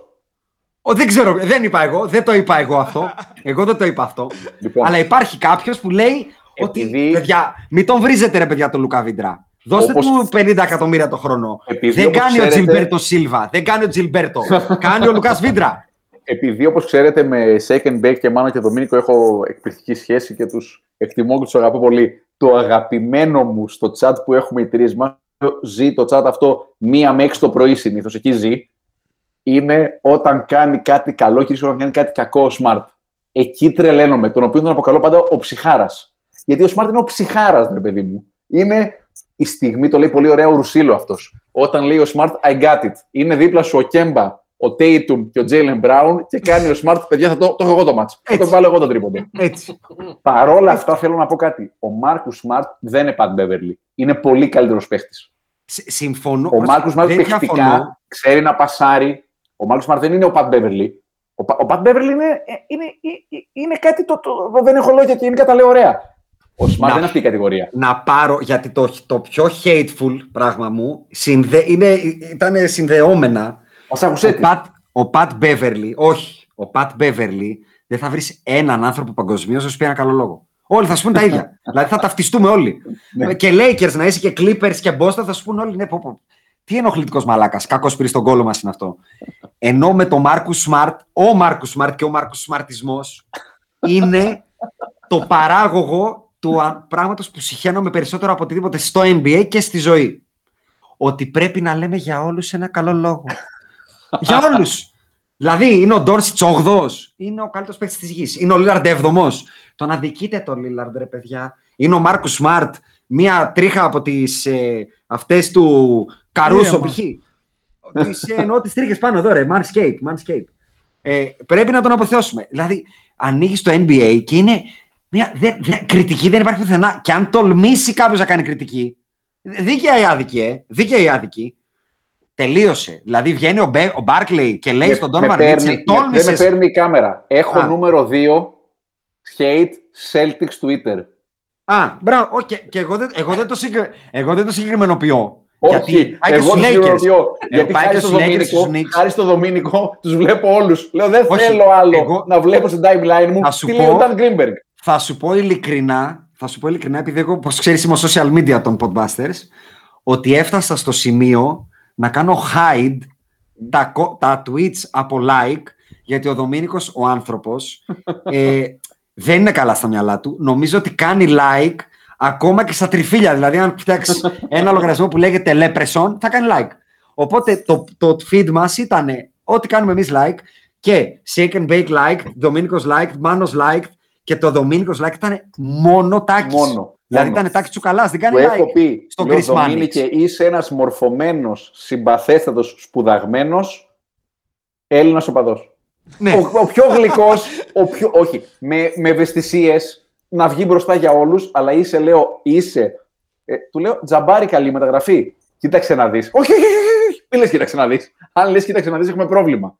Αν το, τζα- γιατί ο Δομήνικος θα σου πει, ρε παιδί μου, ότι ο Τάις μπορεί να βοηθήσει. Φεύγει ο Τάις. Δεν μπορούσε να μαρκάρει τον Embiid έτσι κι αλλιώς. Βρε κερατά. Βρε μπραχάμι. Έτσι, έτσι Γκίζη. είναι, έτσι είναι, έτσι είναι όμως η, η, η, αυτής της ομάδας και θα σου πω αυτό είναι το κόμπλεξ μικρής ομάδας που νομίζει ότι είναι μεγάλη γιατί πήρε κάτι πρωταθλήματα το πάλε ποτέ. Λοιπόν, ε, όταν όλοι, δηλαδή τώρα συζητούσαν για το πώς ο, ο Μάρκου Σμαρτ είναι. αν- Δεν μπορείς να δώσεις τον Μάρκου Σμαρτ και να Untradeable. πάρεις τον Τζον Κόλλινς. Δεν γίνεται, ρε παιδάκι μου. Τρέλα. Και είναι για να φουντάρεις, να ψάξεις να βρεις ένα ψηλό κτίριο. Δεν έχουμε και πολλά ψηλά κτίρια στην Αθήνα. Να ανέβεις ψηλά και να φουντάρεις. Δεν γίνονται αυτά. Εγώ Λοιπόν. ξαναλέω, δεν είναι μόνο. Δηλαδή, παιδιά, δεν μπορείς να πεις ότι αυτό, ας πούμε, π.χ. Εγώ ποτέ, Βασίλη, έχεις ακούσει όλα τα podcast. Δεν Ομολογώ έχω πως πει ναι. Τον Ντόνσιτς κακό παίχτη. Πάλι καλά, πάλι καλά η Άσονά μου δεν είσαι Σε ευχαριστούμε. μέσος- ο Σε μέσος- ευχαριστούμε. Ο μέσος ακροατής πιστεύει ότι θεωρώ τον Ντόνσιτς χειρότερο του Τσάρλ Τζένκινγκς. Ότι το Χειρότερο θεωρείς πράγμα. εφάμιλο του Τρέι Γιάνγκ είναι εξίσου παρανοϊκό με το θεωρείς εφάμιλο του Τσάρλ είναι. Τζέγκινς. Το ότι τον Τέιτουμ, τον Ντόνσιτς ή όποιον δίκαια ή άδικα πριν κλάσει στην καριέρα του. Όπα. Δεν δέχομαι, γιατί δεν έχει κλάσει ακόμα κανείς από αυτούς, ε. Τίποτα. Μια, ένα μπλιπ στο χάρτη. Μίτς Ρίτσμοντ. Μέχρι εκεί. Στην Έχει καριέρα πάρει, τους. έχει ακόμα. πάρει Ευρωλίγα και Ευρωμπάσκετ ο Λούκα. Ευρωλίγα και Ευρωμπάσκετ. Εντάξει, Ευρωλίγα και Ευρωμπάσκετ. Έχει πάρει και ο Στράτσο Περπέρολου. Περάστε. Εντάξει, Επόμενη. δεν το πήρε και σαν αρκετές τρίτος. ο Και Στράτος. αρκετέ, αυτό λέω. Και αρκετές. Όταν κάνεις κάτι, να πάρεις το praise. Δηλαδή, βλέπαμε το Last Dance. Για να πάρει ο Τζόρνταν το ticket, ας πούμε, να μπορεί Σωστό. να κάθεται μαζί με τον Λάρι, με τον Μάτ, να κάτσει στο τραπέζι Του που λέμε τα βγήκε η μεγάλα Παναγία. παιδιά. Τώρα, δε- ο Ντόρσιτς δεν πρόλαβε να ανασάνει. Τον Ισχύει. βαθίσαμε. MVP candidate, transgender, ε, untradeable. Transgender είναι άλλο πράγμα. perennial, Transgender άλλο πράγμα. Transgender άλλο πράγμα. Είναι κάτι Όπο καλά άλλο. και ο Βασίλης θα τη χάσει τη δουλειά του. Πάει. Transcendent. Έτσι δεν το λένε, transcendent δεν το λένε. Ναι, ναι, καλά τα λες. Ο Βασίλης εδώ πικάρει. Ε, εντάξει, άστον. Εντάξει, είδες το αφήνω, το αφήνω. Ε, άστο, προβοκάρει. ριάκι. Εντάξει, ο άνθρωπος προβοκάρει. Άστο. Εντάξει. Ε, Αντίστοιχα, ο Λίλαρντ. Ρε φίλε, και εγώ το λέω ότι το Λίλαρντ γενικά τον έχουν ψηλοαδικήσει. Αλλά δεν είναι και αυτός ότι μας έχει πετάξει τα μάτια έξω. Εντάξει. Δηλαδή και φέτος. Ναι, ναι, εντάξει, αλλά το Λίλαρ δεν τον βάζανε ούτε στα All Star. Έτσι, δηλαδή Ναι, δεν, τον γι' αυτό φωνάζανε, λέω- δεν τον φωνάζανε ούτε για φαγητό. Γι' αυτό λέω ότι είναι μια περίπτωση αδικημένου μεν, αλλά που κι αυτός δεν είναι ότι μια σεζόν είπαμε. Δηλαδή το highlight του είναι ότι απέκλεισε τον BGBG. Ε, χαίστηκε φορά τα σταλόνι. Έβαλε καλά μπροστά στα μούτρα του Πολ Τζόρτζ. Άλλος από εκεί. Αυτός έκανε, ο Πολ Τζόρτζ έχει κάνει όνομα έχοντα κάνει το, τύπ- το, τύπ- το απόλυτο μηδέν. Τίποτα. Όχι. Το πιο ωραίο Απέκλεισε, με τον τον Paul απέκλεισε George δύσκολα ο Λεμπρόν. Δηλαδή, είναι Πώς είναι που κοροϊδεύουν οι Παναθηναϊκοί και τους Ολυμπιακούς για τα μπάνερ στο ΣΕΦ που λένε κρεμάσαμε, που πήγαμε, Τίποτα. χάσαμε. Nothing. Μπράβο, να πώς τα λένε. Ο του Πολ Τζόρτζ το Λάβαρο λέει ε, Δεν με απέκλεισε εύκολα ο Λεμπρόν. Αυτό. Τον ζόρισα με το Χίμπερτ. Όχι, Μέχρι εκεί. Χίμπερ και πώς το έκανα τον άλλον που είχαμε και στους Lakers. Τον, ε, Ντάνι Γκρέιντζερ. Όχι ρε, όχι, ο ρε, Λάνς, παιδιά. ο Λάνς. Αυτό, το Λάνς, Λάνς, Που Λάνς. του φύσαγε τα αυτή. Ναι, με την κιθάρα, ο κιθαρίστας. Δηλαδή, Α, Τι κοινό Φτάσε. έχουν οι Άσονα, ο Μάρκους Σμαρτ και ο Πατ Μπέβερλι, τι κοινό έχουν. Ένας πέφτει, τρεις τον σηκώνουν. Δεν με νοιάζει, παιδιά, να τον σηκώνουν. Μη σώσουν και τον σηκώσουν. Δεν έχω, δεν έχω το Σμπάουγκα, όλο τον σήκωνε κανένας. Δεν τον μπορώ αυτό το εντάξει, πράγμα. όχι, τον σήκωνε ρε, εσύ είσαι άδικος. Ο Λαμάρο Ντόμ ήταν ε, νοτόριο σηκωματάκιας. Και ο Μάρκ Μάντσεν στα, στα early O's. νοτόριου δηλαδή, δεν προλάβαινες να πέσεις. Και αυτός είπε, «Είσαι καλά, εντάξει. ωραία, ε, Ξέρεις ε, ποιος ε, άλλος ήταν, ξέρεις ποιος άλλος ήταν πολύ καλός κομματάκιας. Κώστας Παπα-Νικολάου. Όχι, Πολύ κα- δυνατό. Είναι ο πολύ αγαπητικός- καλός, δυνατός. πάρα πολύ καλός, πάρα πολύ καλός. Ο αγαπητικός της Βοσκοπούλας. Ο Α, Λουκ. Α, ε, Ναι, όχι, ανοίγω ρε, παρένθεση. αλλού. Ανοίγω παρένθεση, ανοίγω παρένθεση. Λοιπόν, Ναι. έχω ακούσει όλα σας τα podcast. Όλα. Αλλά κάποια στιγμή, κάποια άκουγα, κάποια τα άφηνα, ρε παιδί μου. Δεν θα ξεχάσω πού ήμουν και τι έκανα και τι οδηγούσα και τι φορούσα. Τη μέρα ήμουν εδώ στην Κυφυσιά κοντά, τη μέρα που άκουσα τη φράση «Ο Λουκ Βόλτον τα έχει με την Τζίνι Μπάς». Εμείς το Παιδιά, είπαμε. έκανα κύκλους στο τετράγωνο. Δεν πάρκαρα, γιατί αυτό πρέπει να το, ακού- να το ακούω εν κινήσει. 15 λεπτά και έκλεγα. Έκλεγα γιατί λέω, Πήρε τηλέφωνο και μου λέω είπε. ρε, μαλάκα αυτό πολύ είναι. ψηλά. Δηλαδή όχι, μου λέει αυτό δεν είναι. υπάρχει. Μα το Όσο λύ- καιρό ε, ψάχνω- Βασίλη, το λύσαμε το μυστήριο. Τι είναι αυτό; Παιδιά, όχι, όχι. Είμαι βέβαιος. Δεν σας έχω πει, το έχω γκουγκλάρει καταρχάς. έχω γκουγκλάρει. όχι, το έχω γκουγκλάρει γιατί λέω αυτό κάποιο TMZ θα το έχει παίξει. κάποιο TMZ. Δεν, σίγουρο. Common min- misconception λέγονται αυτά. Mandela effect σου κάναμε. ναι, ναι, εννοείται. Και, α, και επί του πιεστηρίου τώρα, πάλι που λέγαμε για τα snowflakes, report, Adrian Watch. Rudy Gobert, Michael Conley and uh, Derek Favors will sit, will sit out today's game with Τους the έχω τους Lakers. δύο όμως. Τους έχω και τους δύο. Κάτσε, βρε παιδάκι. Γκομπέρ, Κόνλεϊ και Ντέρικ Favors ε, θα κάνουν back-to-back rest. Έκαναν βαβά. Ουα. Κουράστηκαν. και παίζουν με τους Lakers. ε, Δηλαδή αντί να πεις θα πάμε, gang ho, πρέπει να κάνουμε statement. Ε, παιδιά, ξεκουραστείτε Statement λίγο. να κάνεις, Δεν μωρέ. τα Με τον μπορώ Καρούσο αυτά. θα παίξεις. εντάξει. Δεν τα μπορώ Ε, αυτά. Δεν τα Δίνεις μπορώ. πάσα για το επόμενο που έχω. Πάρ' το. Μισό από τα βάθη της καρδιάς μου Το rest. τους One Game Fantasy Wonders. Α, Μπαίνει σε ένα μάτς και έχει τύπος που αν το δεις ο Ρανσίρ δεν τον αναγνωρίσεις. δεν, δεν τον ξέρεις ποιος είναι ρε παιδί μου, δεν, δεν, δεν τον ξέρεις τη φάτσα του. 17, 11, 5, 5, 3. Τρέχεις εσύ να χαλάσεις το waiver να τον πάρεις. Επόμενο μάτς 27 λεπτά 0 στα 0 σουτ. Ρε κερατά, τι έκανες 27 λεπτά; είναι Αν το έπρεπε λεγόμενο κατέβαινες- teaser. Είναι το teaser Παιδιά, το λεγόμενο. αυτό στο fantasy μπορεί να με τρελάνει. Δηλαδή, έχω. Ξέρετε, λατρεύω τον Τζαχί Λόκαφορ. Τον λατρεύω, τον αγαπώ. Τον έχω κάθε χρονιά τον παίρνω κάποια στιγμή. Κάθε Ο χρονιά. καθένας Α, έχει εδώ, ο- εδώ υπάρχει ο- θέμα. ο- Υπάρχει προβλήματα. θέμα. Έχουμε κάτι. θέμα, εδώ υπάρχει θέμα. Δηλαδή, τώρα, Μα το άφησες αυτό για τα χασομέρια, δηλαδή τι ήταν αυτό τώρα; Παιδιά, τον- ε, θα σας πω τι- πού, πού την πάτησα. Ο Όκαφορ ήταν draft μαζί με τον Downs. Εκείνη Έτσι. τη χρονιά για κάποιο λόγο. Βασίλη, και είχα εγώ δει- την είχα πατήσει εκεί, αλλά έχει παίξει 10 σεζόν από τότε. Είδα πάρα πολύ Summer League όμως. Είδα πάρα πολύ Summer League. λάθος, λάθος. Την πάτησες, Και δεν έτσι είδες την πατάει το regular Άκης, season. Τι, τι κάτσε Έτσι Το πώς- πατάει Summer και ο League Άκης. ήταν Το κόψε εκπληκτικός. Και δεν κοιτάει. Και Εκπληκτικό. απλά κοιτάει πώς πατάει στο παρκέ ο άλλος. Τίποτα άλλο. Έκτοτε Ναι, ναι, λοιπόν δύο λέω, λεπτά. ο Όκαφορ θα έρθει η στιγμή θα Α, έρθει η στιγμή που θα το βρει την άκρη του. Α, στην Ευρώπη δεν θα θα έρθει η είναι. στιγμή ποτέ κερατά ο Καφόρ. Ποτέ δεν θα έρθει αυτή η στιγμή. Στο NBA σίγουρα δεν θα Δεν έρθει. θα έρθει. Τώρα Ωραία. αναρωτιόμαστε Όχι, αν θα έρθει στην Κίνα. να θυμίσω ότι ο Τζαχίλο Καφόρ ήταν ε, μέρος του, του tank, του, πώς του λέγανε, του tank που κάνει η Το Φιλαδέλφια. process, του- ρε. Χρειάζεται Το πρόσθεση. process. Μπράβο. Και τότε Το λοιπόν process. που το λες η Σαμ άτομα, Χίνκι. είχε γίνει το εξής. Και, και μου δίνεις ωραία πάσα, συγγνώμη. Ναι, Βασίλη. όχι, δεν θα το πεις, Βασίλη. Είναι το 2015 αυτό το draft. όχι, όχι, να το πω απλά γιατί όχι, είναι όχι, ωραίο. όχι. Ε, ναι, ρε, Jason. Ποιος είναι νούμερο 5 pick, εδώ σε θέλω κάβουρα. Πότε, Ποιος είναι πότε, νούμερο πότε; πέντε pick? Πότε Περίμενε. λες; το δε- Ένα είναι, ο πέντε. Wiggins, Ναι. ένα είναι ο Wiggins, δύο είναι ο Τζαμπάρι, τρία είναι Down. ο Embiid. Towns, Towns, Dilo. Ο Αυτό που λέω εγώ Καφόρ, είναι το 14. Σωστό. Towns, Dilo, ο Καφόρ. Τέσσερα είναι ο Πορζίνκης που παθαίνει πυρετό ο Steven A που κοντεύει να πεθάνει. Ναι. Και πέντε ποιος είναι. Από το Ορλάντο; Ο Άρον Γκόρντον. Όχι ρε. Πώς είπατε; Ο Εύαν Πέντε, περίμενε, Φουρνιέ. περίμενε, περίμενε, περίμενε. Όχι ρε Φουρνιέ. Από το Ορλάντο, ε. Είναι πολύ Θα ωραίο trivia αυτό. βοηθήσω. Θα Ο Νικ- Ο βοηθήσω. Νικ Βι. Ποιος άλλος είναι, ρε. Θα στο βοηθήσω Orlando? πολύ. Είναι Ο- έτσι ο λίγο Nick V ήταν ιδιαίτερος Sixers. χαρακτήρας. Ο Nick V ήταν Είναι Sixers. ιδιαίτερος χαρακτήρας. Ιδιαίτερος. Είναι ακόμα στο Ε, έχει, Orlando. απασχολ- έχει απασχολήσει την ελληνική επικαιρότητα και ε, του αρέσει το ωραίο φίλο. Είναι φ- φαν του ωραίου φίλου. Πόσο άλλο να βοηθήσω; Κάτσε ρε, έγινε Ε, draft από το Orlando εννοείς; Ναι, Ή- βέβαια. Είναι Κά- σήμερα στο Orlando. Κάποιος ε, πρώην της οικογένειας Καρδάσιαν είναι; Παιδιά, έχει απασχολήσει την ελληνική επικαιρότητα πολύ πρόσφατα. Α, ο Μάριο. Ναι! Ο Μάριο, ο Μάριο, φυσικά ο Ο Μάριο. Super Mario! Ήταν- Νούμερο 5 draft. Ήταν πέντε Πώς ο ξέρουμε Μάριο. ότι είναι, πώς ξέρουμε ότι είναι ντρα- ωραίος, ε, λάτς του ωραίου φίλου ο Μάριο; Α, εντάξει, παιδιά. Ε, ε, τι δια- εννοείς, ε, Διώξτε τον ε, άνθρωπο. Βασίλη. Ψέματα μας λέει, δεν είναι στο τώρα- χώρο. εντάξει, Τώρα μου Μας γίνεσαι λέει Super ψέματα. EuroLeague πάλι, ε. Κάτσε να καταλάβω Δεν κάτι. γνωρίζεις τη Μαλέσκου. Πώς τη Όχι. λένε Μαλέσκου. Παιδιά, ένα λεπτό. Ότι αυτό το λένε στο Twitter σημαίνει ότι ισχύει. Τι νοείς, Γιατί σε έχει το- κάνει like μέχρι στο σκυλί. Μισό λεπτό. Του δι- Ναι, Βασίλη, επειδή το λένε στο Twitter ισχύει. Καταρχάς, ναι. Εντάξει, Καταρχάς, ναι. εντάξει.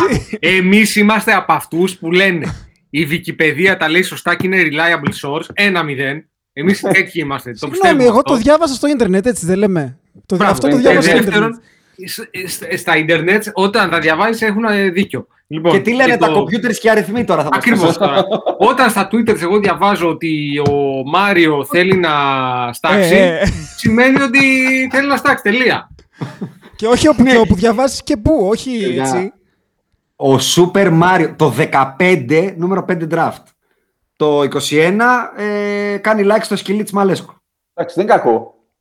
Αυτό λέγεται, αυτό λέγεται, πώς το λένε στη στατιστική αυτό, Άκη, που είναι μια καμπύλη που κάνει τέλεια κατανομή; Regression. Δεν ξέ... Α, Όχι, το... κάνει μια τέλεια κατανομή που είναι Ναι, αυτή είναι η, τέλεια κα- η κορυφή. κανονική κατανομή είναι Α, αυτή. η ας πούμε, κανονική κατανομή, μπράβο. βεβαίως, Από, βεβαίως. από τον πάτο Με ξαναγυρίσαμε την στον πάτο. καμπάνα, είναι κανονική βέβαια, κορυφή. βέβαια. Τάκ, και πα- αυτό, αυτό ο Μάριο. Δεν Πάρε είναι κακό, ρε δικιά σου παιδιά. Βασίλη, τώρα, Δεν είναι μετά τις κακό. Ο φίλες. Μάριο, είμαι φαν Μάριο γενικά. Είναι, θεωρώ ότι είναι ωραίος, ωραίος τύπος. Εμείς, εμείς κάναμε ολόκληρο emergency spot. Ε, ανοίγω και άλλη παρένθεση. Φίλος μου, αρκετά γνωστός ρεπόρτερ και του, Παναθ... του Παναθηναϊκού, έχει δει στο Twitter γιατί δεν γράφεται ότι ο Ζέλικο έρχεται. Ε, Το ρώτησε. δεν έρχεται, απαντάει.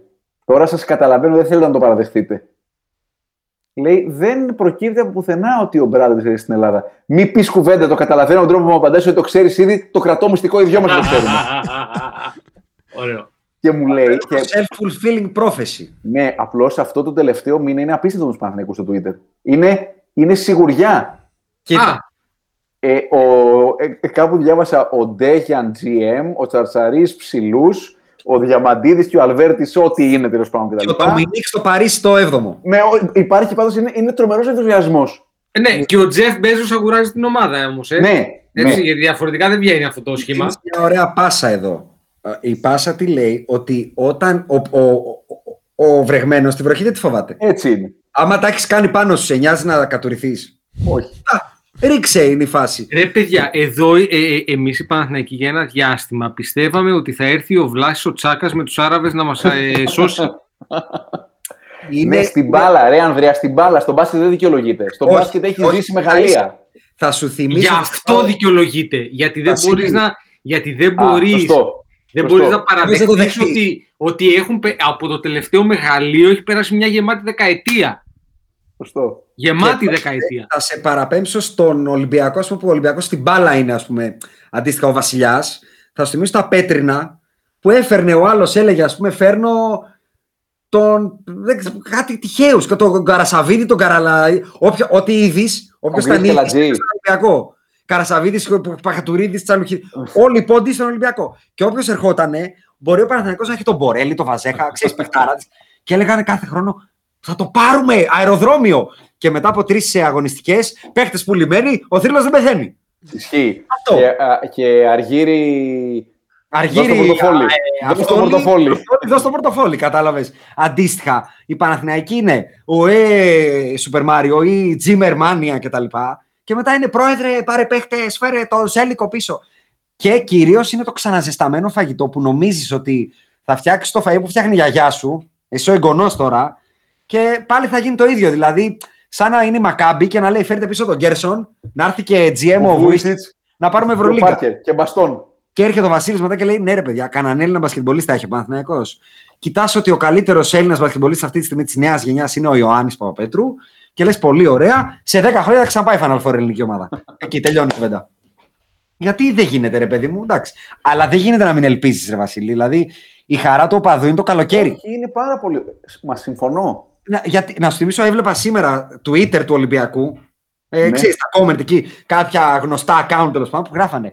Αν πάρουμε τον Lloyd, τον Dorsey, τον ε, ε, Κόλεϊ Στάιν και τον ε, Jokic, καταπληκτικό καλοκαίρι, θα βάλω το καπέλο μου στο Μπαρτζόκα. Και λες ρε Πούστη, δεν έχεις καταλάβει ότι εδώ πέρα είναι το πανέρι και από κάτω παίρνουν οι ελληνικές ομάδες. Δηλαδή το καθίζημα του πανεριού. Τι Ό,τι έφερε, περισσεύει ρε, από ρε, κάτω, τι σου έφερε, ρε. το σμούδι μου. Μπράβο. Φίλε. Μπράβο σου, ρε, Τζέισον. Δεν μπράβο. Κοίτα, Ναι, αυτό που μπράβο. ξέρεις, παιδιά, είναι, είναι λογικό γιατί στην Ελλάδα ξε- είναι, συνδέεται Ιάσον αυτό που λέγαμε στην αρχή. Ζήσαμε κάτι που ήταν παράλογο. Αυτό που έζησε το ελληνικό μπάσκετ το 87 μέχρι το 2013-2004 ήταν Το παράλογο. έγραψε ωραία ο Γιάννης ο Φιλέρης. Τα 30 Ήταν- χρόνια μας έγραψε. Ήταν παράλογο. Μια χώρα 10 εκατομμυρίων ανθρώπων που παράγουν κυρίως υδρομένους, αυτό, αυτό είναι η μεγαλύτερη παραγωγή, μα παραγωγή στην Ελλάδα, αν εξαιρέσεις την θάλασσα, δεν παράγει κάτι. Ζήσαμε στο μπάσκετ κάτι παρανοϊκό. Παρανοϊκό. Δεν- Εγώ δεν- θα πω. Δεν έχει καμία αναλογι- λογική να συμβεί, ρε παιδί μου, να έχει το περιστέρι τον Όντι Νόρις. Ναι, απλά αναλογι- ταυτόχρονα, αναλογικά. Ταυτόχρονα βάλαμε το μπάσκετ, ο Γκάλης δηλαδή. Μμ. Έτσι, γιατί ο Γκάλης και ο Γιαννάκης το έκαναν αυτό. Σωστό. Το βάλαμε και στο DNA μας. Με αποτέλεσμα να, μετά να βγάλεις κάποιες γενιές οι οποίες ήταν ανταγωνιστικές. Η γενιά Αλβέρτης, Οικονόμη κτλ. Ναι, ρε. Η γενιά μετά τον ε, 99. Μέχρι Έβγα- και τη γενιά του Σλούκα του Παπα-Νικολάου και Αυτό. εκεί βγάζουμε πολύ ταλέντο. Απίστευτο. Αυτό. Αυτό. Παιδιά, συ- όχι, συμφωνώ απόλυτα. Άρα περάσαμε τόσο υπέροχα, μα τόσο υπέροχα. Μ, Κάναμε τόσο ωραία ταξίδια με τις ελληνικές ομάδες. Πώς το λένε; Ναι, Και ναι, σου ναι, είναι πάρα ναι. πολύ δύσκολο να αποδεχθείς ότι το το, ε- ο επόμενος τίτλος ελληνικής ομάδας στο Final Four είναι πιο μακριά από τον προηγούμενο. Και θα είναι πολύ πιο μακριά από τον επόμενο. Ε, πιο μακριά από τον επόμενο. Είναι πιο πιθανό ο Ολυμπιακός και ο Παναθηναϊκός να γίνουν βαρέζε, δηλαδή μια ομαδάρα που κάποτε, παρά να μπορέσουν να φτάσουν τα 15 που έχει Real. Πόσα έχει, δεν θυμάμαι. Ναι. Και αυτό που λες, θα Αλλά πω εγώ ότι. θέλω, Είναι... ένα- Ιάσονα, δεν πιστεύω θα γίνουν βαρέζε. Πιστεύω ότι είναι ένας κύκλος. Όχι, λέω ότι είναι πιο κοντά. Είναι πιο κοντά στον να γίνουν μέτριες και τέω μεγάλες κρατέε, Ναι. παρά να μείνουν στο top. τι- Ε, να λες κάθε χρόνο δεν γίνεται, θα πάει Final Four μια ελληνική ομάδα. αυτό Ε, εννοώ. αυτό λέω. Ήταν παράλογο αυτό. Α, ότι αυτό που ζήσαμε από το πρώτο Final Four του το 88 μέχρι τον τελευταίο τελικό του Ολυμπιακού το 17 δεν είναι λογικό, ρε παιδί μου. Αλλά δεν θα στηρίζεται σου- κάπου. Ε, μην το πας καν έτσι. Σκέψου ότι από το 7 του Παναθηναϊκού μέχρι το 12 πήρε ο- το 13. 13. Το 13 του, το 13 του Ολυμπιακού. Δηλαδή 13 7, 9, Ολυμπιακό. 11, ναι. 7, 9, 9, 11, 12, 13. Καταρχάς έχεις 11, 12, 13, τρία σερίε. Ναι. Δηλαδή, Και περίμενε, το 6 και το 8 το πήρε ο Παπαλουκάς. Έτσι. μπράβο. Δηλαδή, θέλω να πω ότι κάπου είσαι εκεί στα πέρυξ συνεχώς. Δηλαδή, μιλάμε ότι. Εντάξει, ζήσαμε καταπληκτικά, ζήσαμε μαγικά. Μπράβο μας και 100%. ζήτω μας. Δεν είχαμε την υποδομή να το κάνουμε sustain σαν χώρα. Αυτό είναι το πρόβλημα. Όπως ρε παιδάκι μου, δεν είχαμε την υποδομή σαν χώρα το έπος του 2004 να το κάνουμε sustain και να χτίσουμε μια βάση πάνω σε αυτό. Σωστό. Είναι η ίδια φιλοσοφία. Δεν μπορούμε να ανταπεξέλθουμε στην επιτυχία. Αυτή είμαστε. Εγώ, Βα- Βασίλη, εγώ θα σου πω ότι το χειρότερο που έχει ο Έλληνας, να το πω έτσι, και υποφέρουμε έτσι οπαδικά όλοι, είναι ότι το έζησε, έζησε τον πλούτο, γιατί εκτός από το μπάσκετ, ζήσαμε παιδιά και ποδοσφαιρικά μεγαλεία. Τώρα έχουμε δει στην Ελλάδα ντέρμπι που παίζει ο Τζιλμπέρτο Σίλβα και απέναντι Ναι, είναι ο ρε. Ριβάλντο. Σωστό. Στην Ελλάδα. Ο, ο αρχηγός της Εθνικής Βραζιλίας και το δεκάρι της Εθνικής Βραζιλίας. Ναι, ρε, έχουμε τον Τζιοβάνι στην Ελλάδα. Ω, το- ε, σου λέω ότι και- και μιλάμε για το δεκάρι και τον αρχηγό, σαν να έρχονταν ο Πελέ και ο Γκαρίντσα στην Ναι. Ελλάδα. Δηλαδή, το σκέφτησε και. Να, σαν να έρθει ο Μέση σε τρία χρόνια στην Ελλάδα. Πέντε. Δεν θα έρθει. Ο αθλητισμός γενικά, τα- το- και το ζήσαμε, και είναι αυτό που λένε ότι γιατί βλέπεις κάτι παιδιά που είναι πολύ φτωχά στην Αφρική και είναι πολύ ευτυχισμένα και κάποιους που είχαν χίλια ευρώ Ε, δεν και το έχουν ξέρουν. 700 Mm. και είναι δυστυχισμένοι. Έτσι. Ο Έλληνας είναι ο, ο, ο χρεοκοπημένος πλούσιος που έχει ζήσει τι σημαίνει πλούτος. Και αυτό είναι το χειρότερο συνέστημα. Γιατί ενώ έχεις ακόμα λεφτά, δεν είσαι στον πάτο του βαρελιού, νιώθεις μπατήρης, νιώθεις. Και τώρα τι, αυτό. χειρό- Το χειρότερο συνέστημα Δηλαδή, ξέρεις ποιο είναι; στην μπάλα, ας πούμε, ο Ολυμπιακός βλέπει και εν- μπορεί να ενθουσιάζεται, αλλά λέει Ριβάλντο Φορτούνης. Αντίστοιχα, ο μπασκετικός Παναθηναϊκός λέει Διαμαντίδης, Μμ. Μακ. Καλαϊτζάκης, πώς τον λένε; Ναι. Μακ. Και είναι μίζερο και πάντα θα ζει, θα μου θυμίζει τους οπαδούς της Λίβερπουλ που πάντα θα ψάχνουν τον επόμενο Σάγκλι, τον επόμενο Νταλγκλής. Και τώρα... Δεν πάει έτσι όμως, δυστυχώς. Ε, πάει υπάρχει κάτι έτσι. χειρότερο από όλα αυτά και π- μάλλον κάπως κοντά-κοντά είμαστε στο κλείσιμο. Ναι. Μαύρα παπούτσια, άσπρες κάλτσες. Μη φοράς μαύρα. Όχι, μην, μην το κάνεις. Μην το κάνεις, μην το κάνεις. Μην το κάνεις. Κάτσε γιατί αυτό θέλει ρούφηγμα του Αν χειμώνα. δεν είσαι Ε, ο Μάικλ Τζόρνταν που μπράβο. δικαιούσε να κάνεις, γιατί ο Τζόρνταν φορούσε τα Τζόρνταν 6, το ωραιότερο, ή όταν έκανε το lay-up με τους Lakers, με άσπρη κάλτσα. Αν δεν είσαι ο Μάικλ Τζόρνταν και πιθανότατα δεν Δεν είσαι ο Μάικλ είσαι. Τζόρνταν, θα το Δεν είσαι ο ξέραμε. Θα Michael το Jordan. ξέραμε. Μη μου φοράς σε ικετεύω μαύρα παπούτσια με άσπρες κάλτσες. Θα σε πάω ένα βήμα παραπέρα. Καταπληκτικό. Ναι, Θα σε πάω ένα βήμα παραπέρα. Κάποια στιγμή όλο αυτό το πράγμα με τα τρικολόρ και τετρακολόρ και τα εμπειρημένα παπούτσια πρέπει να τελειώνει. Επίσης. Επίσης. άμεσα. Όχι, με διάταγμα. Με Α, νόμο. μπράβο. Α, μπράβο. Πώς Είναι- είναι- ο, ο Τζόρνταν δεν επιτρεπόταν να φορέσει τα Τζόρνταν τα 1 με διάταγμα. Παιδιά, όταν φοράμε άσπρα παπουτσάκια, φοράμε άσπρες κάλτσες. Όταν φοράμε μαύρα παπουτσάκια, φοράμε. Και επίσης, θα το πω, δεν θα ακουστεί πολύ προοδευτικό. Αν Δεν δεν, είμαστε, έχουμε δεν είμαστε. τουλάχιστον ένα βραβείο MVP ή δεν έχουν πάει στους τελικούς, Μπράβο. δεν μπορούμε να χτενιζόμαστε όπως να είναι. Δεν Λοιπόν, Α, τι επιτρέπεται. εννοείς, εγώ έχω, Είμαι έχω πει, αν Είμαι ήμουν υπέρ προπονητής, της σε κουρεύω. φασιστικής επιβολής του αν δεν έχεις 20 πόντους μέσω όρο δεν μπορείς να βάλεις sleeve. Ναι, αν δεν έχεις ναι, double-double, ναι. αν δεν έχεις double-double, απαγορεύεται οποιοδήποτε κούρεμα εκτός από κρούκατ. Όλα. ΣΥΡΙΖΑ. Θες να αφήσεις τριχά. 10 rebound. Πρώτο γύρο playoff δικαιούσε να βάλεις έγχρωμο παπούτσι με πολλά. Αλλιώς μόνο μαύρο. Θυμάστε, παιδιά, στα πρώτα του K που ήταν όλα Ναι, τα παπούτσια μαύρα όλα- και τα τι ξεκλείδωνες. καίει, τι καίει, Τα ξεκλείδωνες. Έτσι είναι. Έτσι ρε Έχω φίλε. ξεκλειδώσει Δεν εγώ. μπορεί να έρχεται ο PJ Tucker του Άρεος να μου το παίζει sneaker collector και να μου παίζει με γύζι. Άμα ο Χαρέλ, Ρε, άι πάγαινε. ο Χαρέλ που Ας αλλάζει το σε Χαρέλ. αεροδεκάλ- Ο Χαρέλ δεν θα έπαιζε. Μην με ρε. πας Ο τώρα στο δεν θα Χαρέλ. έπαιζε. άστο. Θα με Σοβαρέψου τώρα, φτάσει ο στο Χαρέλ δεν Κούσμα. παίζει. Θα με φτάσει στον Κούσμα με το Όχι, κουστούμι με τους καθρέφτες Ε, και θα σπάσω το μικρόφωνο. Ο ε. Κούσμα για μένα και λυπάμαι με τον Γκάιλ γιατί έχουμε μια προσωπική σχέση. την επομένη του κουστούμιου με καθρέφτες κανονικά η Τζίνι Μπα στέλνει email διακοπή συμβολέου. Μπράβο. Το καρφώνω. Ρε όχι, όχι, φίλε. όχι, Κάιλ μου, σ' αγαπώ, σε εκτιμώ, το καρφώνω. Αυτό δεν το έχει τολμήσει ούτε ο Ρόντμαν. Ποιος τώρα- Που ήταν Ούτε ο ο Rodman. Westbrook. Ούτε ο Ντυθεί Westbrook. νύφη. Ο Westbrook έχει Α, μπράβο. τηθεί Και κάτι μου τέτοιο. Αυτοί βγαίνεις κάνουν με τα έργα το βράδυ. καθρεφτάκια. Λοιπόν, ένα, να τα πάρουμε ένα-ένα και με τους Lakers θα κάνουμε ένα πειράδι προς το τέλος. Το βασικό ε, kit που παίρνει σαν μπασκετμπολίστα στο NBA, χωρίς να αρχίσεις να παίρνεις βραβεία και all-star κτλ. είναι άσπρη κάλτσα, άσπρο παπούτσι, μαύρη κάλτσα, μαύρο παπούτσι και δέχομαι ένα περικάρπιο. Ένα. Όχι, όχι, όχι Περίμενε, Patrick εδώ. Ewing, όχι παντού. Δεν πάει πάνω. Απαγορεύει. Όχι. Πάνω πάει με το 20 πόντο. να ξέρουμε τι λέμε. ε. λοιπόν, Penny Hardaway δεν, γε- Penny Hardaway δεν γεννιέσαι, γίνεσαι. μπράβο. Sleeve. και αυτά που βάζουν στα πόδια τα ολόσωμα και αυτά Και που λιούμπρε, βάζουν ρε. τα. Και λιούμπρε. Και, και Ο λιούμπρε Kelly Μα, και ο τα- Kelly έχει- Oubre έχει φοράει sleeve Supreme, στο ε. ένα πόδι. Έχει sleeve στο ένα πόδι. Σαν τις Supreme. ταινίες παλιά που για να δείξεις ότι βιάσαν μια γυναίκα, τη βάζανε με ένα σκισμένο καλσόν. Το θυμάστε στι παλιές ταινίες; Που δεν δείχναν το βιασμό. Εγώ δεν και θυμάμαι βάζανε αυτές μια τις ταινίες. γυναίκα που είχε χαρακές εδώ. Θεοχάρη, θυμάστε Θεοχάρη; Πάρα Καλημέρα πολύ ζωή. διάσημο Έλληνας μπασκεμπολίστα του παρελθόντος έχει πει την ατάκα. Κάτσε ρε παιδί μου. Τέσσερα τατουάζ χωρίς να έχεις παίξει Final Four γιατί έχει. Α, Για μπράβο. Έλληνα Α, μπασκεμπολίστα. Θα σου το πω. Πώ έχεις τέσσερα τατουάζ αν δεν έχεις παίξει Final Four ακόμα; Δεν Έβλεπα. γίνεται. Πώς τα Έβλεπα. έκανες; έβλεπα NBA με, τη, με την κοπέλα μου, τότε, στους τελικούς, με τους Lakers. Okay. Και μου λέει, αυτό μου λέει που βάζουν εδώ το sleeve, το, μου λέει, αυτό γιατί το βάζουν; Και της λέω για μαγιά.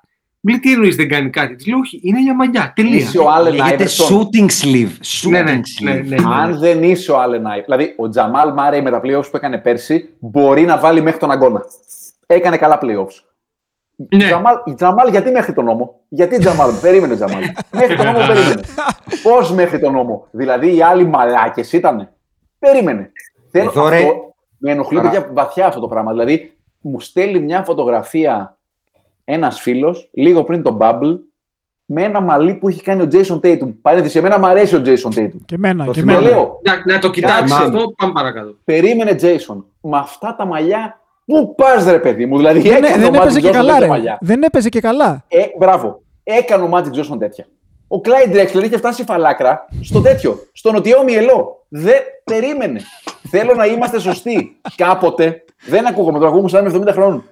Ο Αμπέλ Είσαι, Ξαβιέ, είσαι και καλά κάνεις γιατί και εμείς ο είμαστε. Αμπέλ Ξαβιέ, ο Ωραίο. μεγάλος αμυντικός, εμφανίστηκε να μαρκάρει το Ζινεντίν Ζιντάν με ξανθά μαλλιά και ξανθά γένια. Το Ζινεντίν Ζιντάν που το ροξάκι είχε φτάσει στα αυτιά. Κάτσε ρε Αμπέλ Ξαβιέ, περίμενε. Είναι ο Ζινεντίν Ζιντάν ο άλλος. Πού πας; Δεν, δεν καταλαβαίνεις ότι αυτό που κάνει. Ο Ρονάλντο μπορεί, ο Ρονάλντο κανονικός εννοώ, μπορεί να κάνει στο κεφάλι δύο. Δικαιούται γιατί είναι ο Ρονάλντο. Είναι Ναι, βέβαια ο μπορεί. Λουίς Ναζάριο Ντελίμα. Ναι, Μπορεί βάζει στο εδώ ένα κεφάλι- χωράφι. Εδώ. Μπράβο. Μπορεί, μπορεί να παίξει ποδόσφαιρο με Ναι, γυαλιά ηλίου. αγροτεμάχιο ρε, δεν το θυμάστε, στο Μουντιάλ του 2. Ναι. Ένα Ωραία. αγροτεμάχιο. Ο, ο Ρονάλντο ο κανονικός μπορεί να. Και ο Ρονάλντο ο Χριστιανό μπορεί να κάνει ό,τι θέλει. Ο, ο Μέση μπορεί να βάλει στα γένια του κόκκινα. Ο Μέση μπορεί. Ο Κασεμίρο δεν μπορεί. Ο Ντιμπάλα δεν μπορεί να κάνει ο Ντιμπάλα πανηγυρισμό αυτόν. Περίμενε την μπάλα μου. Περίμενε την μπάλα, να το συζητήσουμε. Ναι, ρε, Γιατί έχει signature ο Ντιμπάλα. αν ο Signature. Ντιμπάλα έχει signature, ο Μπατιστούτα έπρεπε να μπαίνει στο. στο Να κατεβάζει τα χορτάρι βρακιά του. και να λέει: Περιμένω να μου τη δώσει να τη, βάλω, να τη βάλω μέσα με τα χέρια. Θέλω να είμαστε λίγο σοβαροί. Να σε σας αυτό τη το πράγμα. βάλω. Την μπάλα. Συγγνώμη για αυτά που έχω πει, δεν με τιμούν. Γενικά είμαι πολύ προοδευτικός άνθρωπος. Είμαι Εγώ. υπέρ της αυτοδιάθεσης. Αλλά παιδιά δεν μπορώ αυτό το θέμα. Όχι, εγώ νομίζω ότι τα πες πολύ ωραία και Jason, αν γίνεται να το μαζέψουμε κιόλας. Ναι, βέβαια. Ε, ο Αντρέας, αν θέλει να πει κάτι για τους Lakers, εγώ. να, πούμε, να, να πω κάτι. Πλήρη στο ίδιο- ημερών στο, φεύγω. στο ίδιο πνεύμα, επίσης, ε, το ίδιο πρέπει να ισχύει και για τα handshakes, έτσι. Α, Α, ναι, ρε, ναι, ρε, Χειρότερο. Έτσι, δηλαδή, δεν μπορεί τώρα, ο, πώς τον λέγανε ρε παιδί, Ο ο, Cameron Cameron Payne, ο Cameron Payne, ε. Σε Με ένα στόμα, παρακαλώ. μια φωνή, ε. Μιλάμε τώρα παρακαλώ, εδώ πέρα. Cameron Payne, Μιλάμε τον για bro... ξέρω. Ακή, Ακή, Ναι, μιλάμε γλείφονται για αυτοί, ρε, bromance εδώ γλείφονται. σοβαρό, Εντάξει, ε. εντάξει, εντάξει, εντάξει. Μιλάμε έχει αρχίσει Ο το... αγαπημένος μου Λες, δημοσιογράφος και Cameron τέτοια, έχουμε καταλάβει. Payne Έκανε ένα λεπτό handshake. Ναι. Ο, Κα- ο Magic κάποτε αγκάλιασε τον Καρίμ και του είπε Rookie, χαλάρωσε, έχουμε άλλα 80 ματς. Κάτσε ρε Cameron Payne, περίμενε. Όχι, αυτό δεν είναι. Αυτό είναι διακοπή, διακοπή καριέρας. Τελεία. Πήγαινε στην Κίνα να τα κάνεις. όχι, ούτε, όχι στην Κίνα, παίξει άλλο σπορ. Ε, σνούκερ. Ε, ο Σάλιβαν, σνούκερ, έτσι δεν το λένε το- αυτό το πράγμα. Ναι, Κάτσε, ναι, βέβαια, Αυτό είναι βέβαια. καλός, ρε. Καλή κρεάνκα, πινκ-πονγκ. Υπέροχο το πινκ-πονγκ. Το πινκ-πονγκ Ποιοτικό, υπέροχο. ωραίος, από κάτω τα έφερνε. Γιώνη. Όχι, παιδιά, με αυτό το θέμα δεν μπορώ να τρελαθώ. μπορώ να τρελαθώ με αυτό το θέμα. Δεν, Έλα, δηλαδή, Jason είναι- μου. Και, και για να κλείσουμε το podcast, λοιπόν, σ- ε, σφινάκι Lakers, που είσαι έτοιμος να τρελαθείς, πες μας πώς θα πάρει πρωτάθλημα ομάδα χωρίς το Ρόντο που ήταν κάτι τέλος πάντων, τον ήρεμο Dwight, γιατί ο περσινός Dwight ήταν ήρεμος Dwight, Εκπληκτικός ήταν ο περσινός Ντουάιτ. και θα το πάρει με τον Κούσμα ως βασικό γρανάζι, τον, ε, πώς τον λες, Ντενίλσον, Αντρέα, τον Ντενίλσον, Ναι. τον Ντένις Τον- Φούντερ, τον Ντράμον και τον Χαρέλ. Πες μας. Πες μας, Ε, πάρε δικά σου για να πιστεύω κλείσουμε. ότι στα playoffs θα δούμε τον κανονικό Μάρκ Γκασόλ λίγο πριν το Τόκιο. Θεωρώ ότι ο Μάρκ έχει μπει σε ένα πρόγραμμα Κατάλαβα. Ξέρεις, εκδύνα- λοιπόν, εκδύνασης και αδυνατίσματος και ο Παιδιά, Μάρκ Εντάξει, εντάξει. Ναι, ναι. Ξέρεις Τι τι μου φορά- θυμίζει αυτό τι τώρα. φορά- Τους ε, Πασόκους που λένε πάνε, πάνε οι Πασόκοι στη συγκέντρωση και λένε Σήκω Αντρέα για να δεις τα το παιδιά παιδί της της αλλαγής. αλλαγής. Ναι. Ναι, δεν, γι- ο Γάπη δεν γίνεται Αντρέας. Ο Μια φορά- Γάπη είναι ε, Το Γάπη. έκανε. Μα και ο Γάπη Δεν το πάει. έκανε. Κάτσε, κάτσε, κάτσε. Ο Και Γάπη το έκανε και, 2009 ε, όπα, το έκανε και από το 2009 έχω να φάω. Κάτσε ρε, για αυτό. Το έκανε όμως. Ναι, αλλά δε- εγώ δε- δεν με νοιάζει. Πάρ το φέτος και μετά κάνε να το πάρεις πέντε χρόνια. Δεν έχω πρόβλημα. Πάρ το φέτος γιατί ξέρεις τι γίνεται. Γιατί Ναι, τώρα θα άμα τα- είναι να μου κάνει το Καστελόριζο Όχι. 2, άστο, ε. Θα τα πω και αυτά τώρα. Θα τα πω και αυτά γιατί με προκαλεί και πρέπει να φύγει ο Άκης. Οι άλλοι σου λένε έχω 18 πρωταθλήματα πόσα λένε ότι έχουν και από το 86 και μετά έχουν πάρει ένα. Από το 86 και μετά έχουν πάρει Ρε, ένα. Οι πιο πολλοί από Δεν αυτούς που είπα το λένε τυχαία αυτό ότι είναι σαν τη το έχουν Liverpool. δει. Δεν Είναι το είπα τυχαία. Σαν το το Liverpool. Cleveland είναι, ρε. Μπράβο. Είναι Θέλω, το Cleveland. αν το πάρουμε λοιπόν φέτος, τους περνάμε. Άρα τι λέω, πάρ το φέτος και τη Μινεάπολη και τις χίλιες λίμνες μέσα και μετά μην το πάρεις πέντε χρόνια. Ε, Βασίλη, εμείς εδώ πέρα στο podcast έχουμε μια διαφορετική φιλοσοφία. Να την ακούσω. Α, θε- θεωρούμε ότι υπάρχουν τα σοβαρά πρωταθλήματα και τα μη σοβαρά. Δηλαδή, κάποια παίρνουν, ε, ε, παίρνουν ένα, μια διαίρεση. Ό,τι είναι από το 80 και πριν, θεωρούμε ότι παίρνουν μια διαίρεση γιατί παίζαν υδραυλική, ξυλοκόπη, μαραγή. Ξέρω εγώ, τα... Οπότε, εμείς μετράμε από το 80 και μετά τα αντρικά πρωταθλήματα. Ωραία. Έτσι, εκεί δεν υπάρχει σύγκριση. Έτσι, δηλαδή, τώρα τι να Μετράνε συζητάμε. όλα όμως, γιατί έχω ένα φίλο Ολυμπιακό, ο οποίος μου έχει πει, έχει πει σε Μμ. φίλο μας Παναθηναϊκό, ο Παναθηναϊκός έχει μια Ευρωλίγκα. Εντάξει, Του όχι, λέει- όχι. του λέει, Από γιατί το- μία; γιατί μία; Λοιπόν, 96 Βράγκοβιτς, τάπα. Κλοπή. 2000 τρελαίνομαι. Θεσσαλονίκη, εντός έδρας. Δεν μετράει. 2002 ναι, τίμιο. Ένα. 2007 Α, της Μπολόνια το αντρικό, εντός ε. έδρας. Δεν μετράει. 2009 σφαγή Ολυμπιακού στον ημιτελικό. Δεν μετράει. Και του λέει ο άλλος, κάτσε, οκ. 2011 γιατί δεν μετράει; Αποκλείστηκε ο Ολυμπιακός. Από τη Σιένα. Δεν μετράει κι αυτό. Μία Ευρωλίγκα. Α, είσαι, όχι. του λέω, εσύ είσαι ωραίος. Εσύ είσαι ωραίος. Πολύ Ε, εγώ, εύκολο. εγώ, Ε, εγώ, εγώ, Ο μετράω, άνθρωπος είναι πραγματικός οπαδός όμως. Έτσι να τα λέμε αυτά. εγώ μετράω τα πάντα από το 80 και μετά. Άρα οι Celtics έχουμε 4. Οκ, ωραίο, Οι τίμιο. Celtics έχουν τέσσερα. Όχι. Έχουν ναι. τέσσερα, τέσσερα, Ε, τέσσερα. τέσσερα έχουν και εμείς έχουμε κάτι τα έχω χάσει την μπάλα. 11. 11. Οκ, είμαστε οκ, δέσε. Δηλαδή ε, σε λίγο θα είναι τριπλέτο, δηλαδή θα είναι επί τρία. Δηλαδή, δεν, είναι- τι να συζητάμε. Έχει περισσότερα το Τσικάγκο και έχει τα ίδια του Σαν Αντώνη. Όχι, έχει ένα περισσότερο του Σαν Αντώνη. Σαν Αντώνιο έχει πέντε. Οπότε θέλω να σου πω ότι τα, στο σύγχρονο μπάσκετ οι Celtics τι είναι; Η Celtics ε, στο σύνολο είναι η Λιμόζ. Μπράβο. Μπράβο. Παρόλα. Περίμενε όμως. Η, η Λιμόζ. Η, με, η τωρινή δηλαδή η Λιμόζ.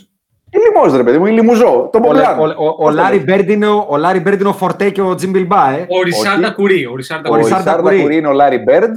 Μπράβο. Ο, ο Πάρη είναι ο Μπιλμπά. Και Κάτσε, ο, όχι. ο Ντάνι Ο Έινς- Γιάνγκ είναι, ο Ντάνι- Γιάνγκ είναι, ο Γιάνγκ είναι ο Λάρι Μπέρντ, παιδιά. Ο Γιάνγκ είναι ο Λάρι Ποιος Μπέρντ. είναι ο Γιάνγκ; Α, ο Γιάνγκ. Σντόβτς, Ο Σντόβτς. Ο Σντόβτς είναι ο Ντάνι Έιντς, ξεκάθαρα. Ξεκάθαρα. Ναι, Αχ, ναι, τώρα ναι. δεν θα τελειώσουμε ποτέ τώρα. Ο Ντάνι Έινς θεωρείται mastermind. Δεν Όχι, μπορώ. να δεν- δεν τελειώσουμε μπορώ. γιατί ο Άκης θα πάθει εγκεφαλικό. Ναι, δε- έλα, μάζεψε το. Ναι, ναι.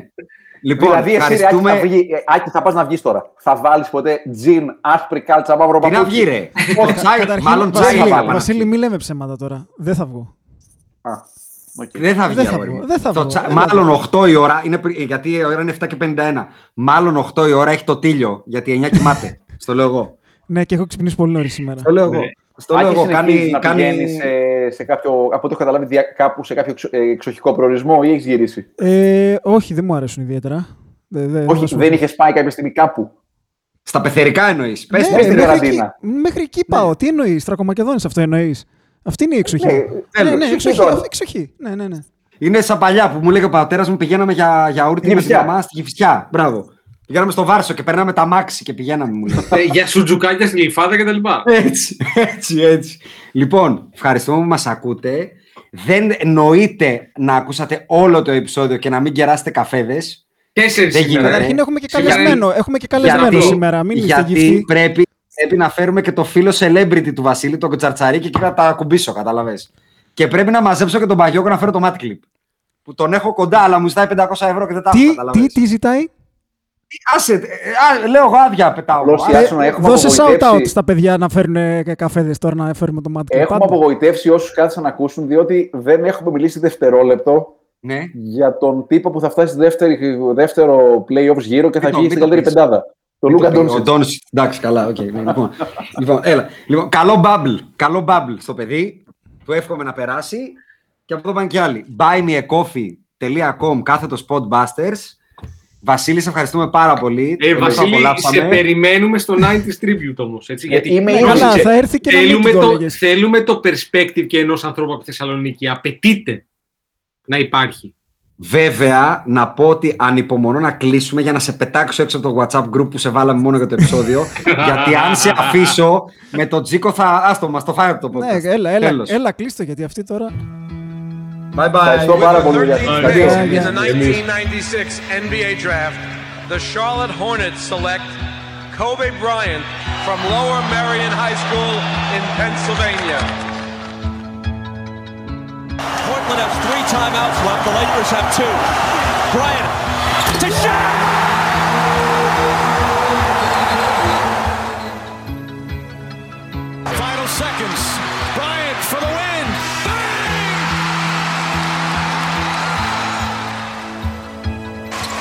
Artest looking, gets it to Bryant. Bryant dribbling, has to put it up at the buzzer. Banks it in! Oh! He banks in the three! And the Lakers win the game! Bryant on the drive.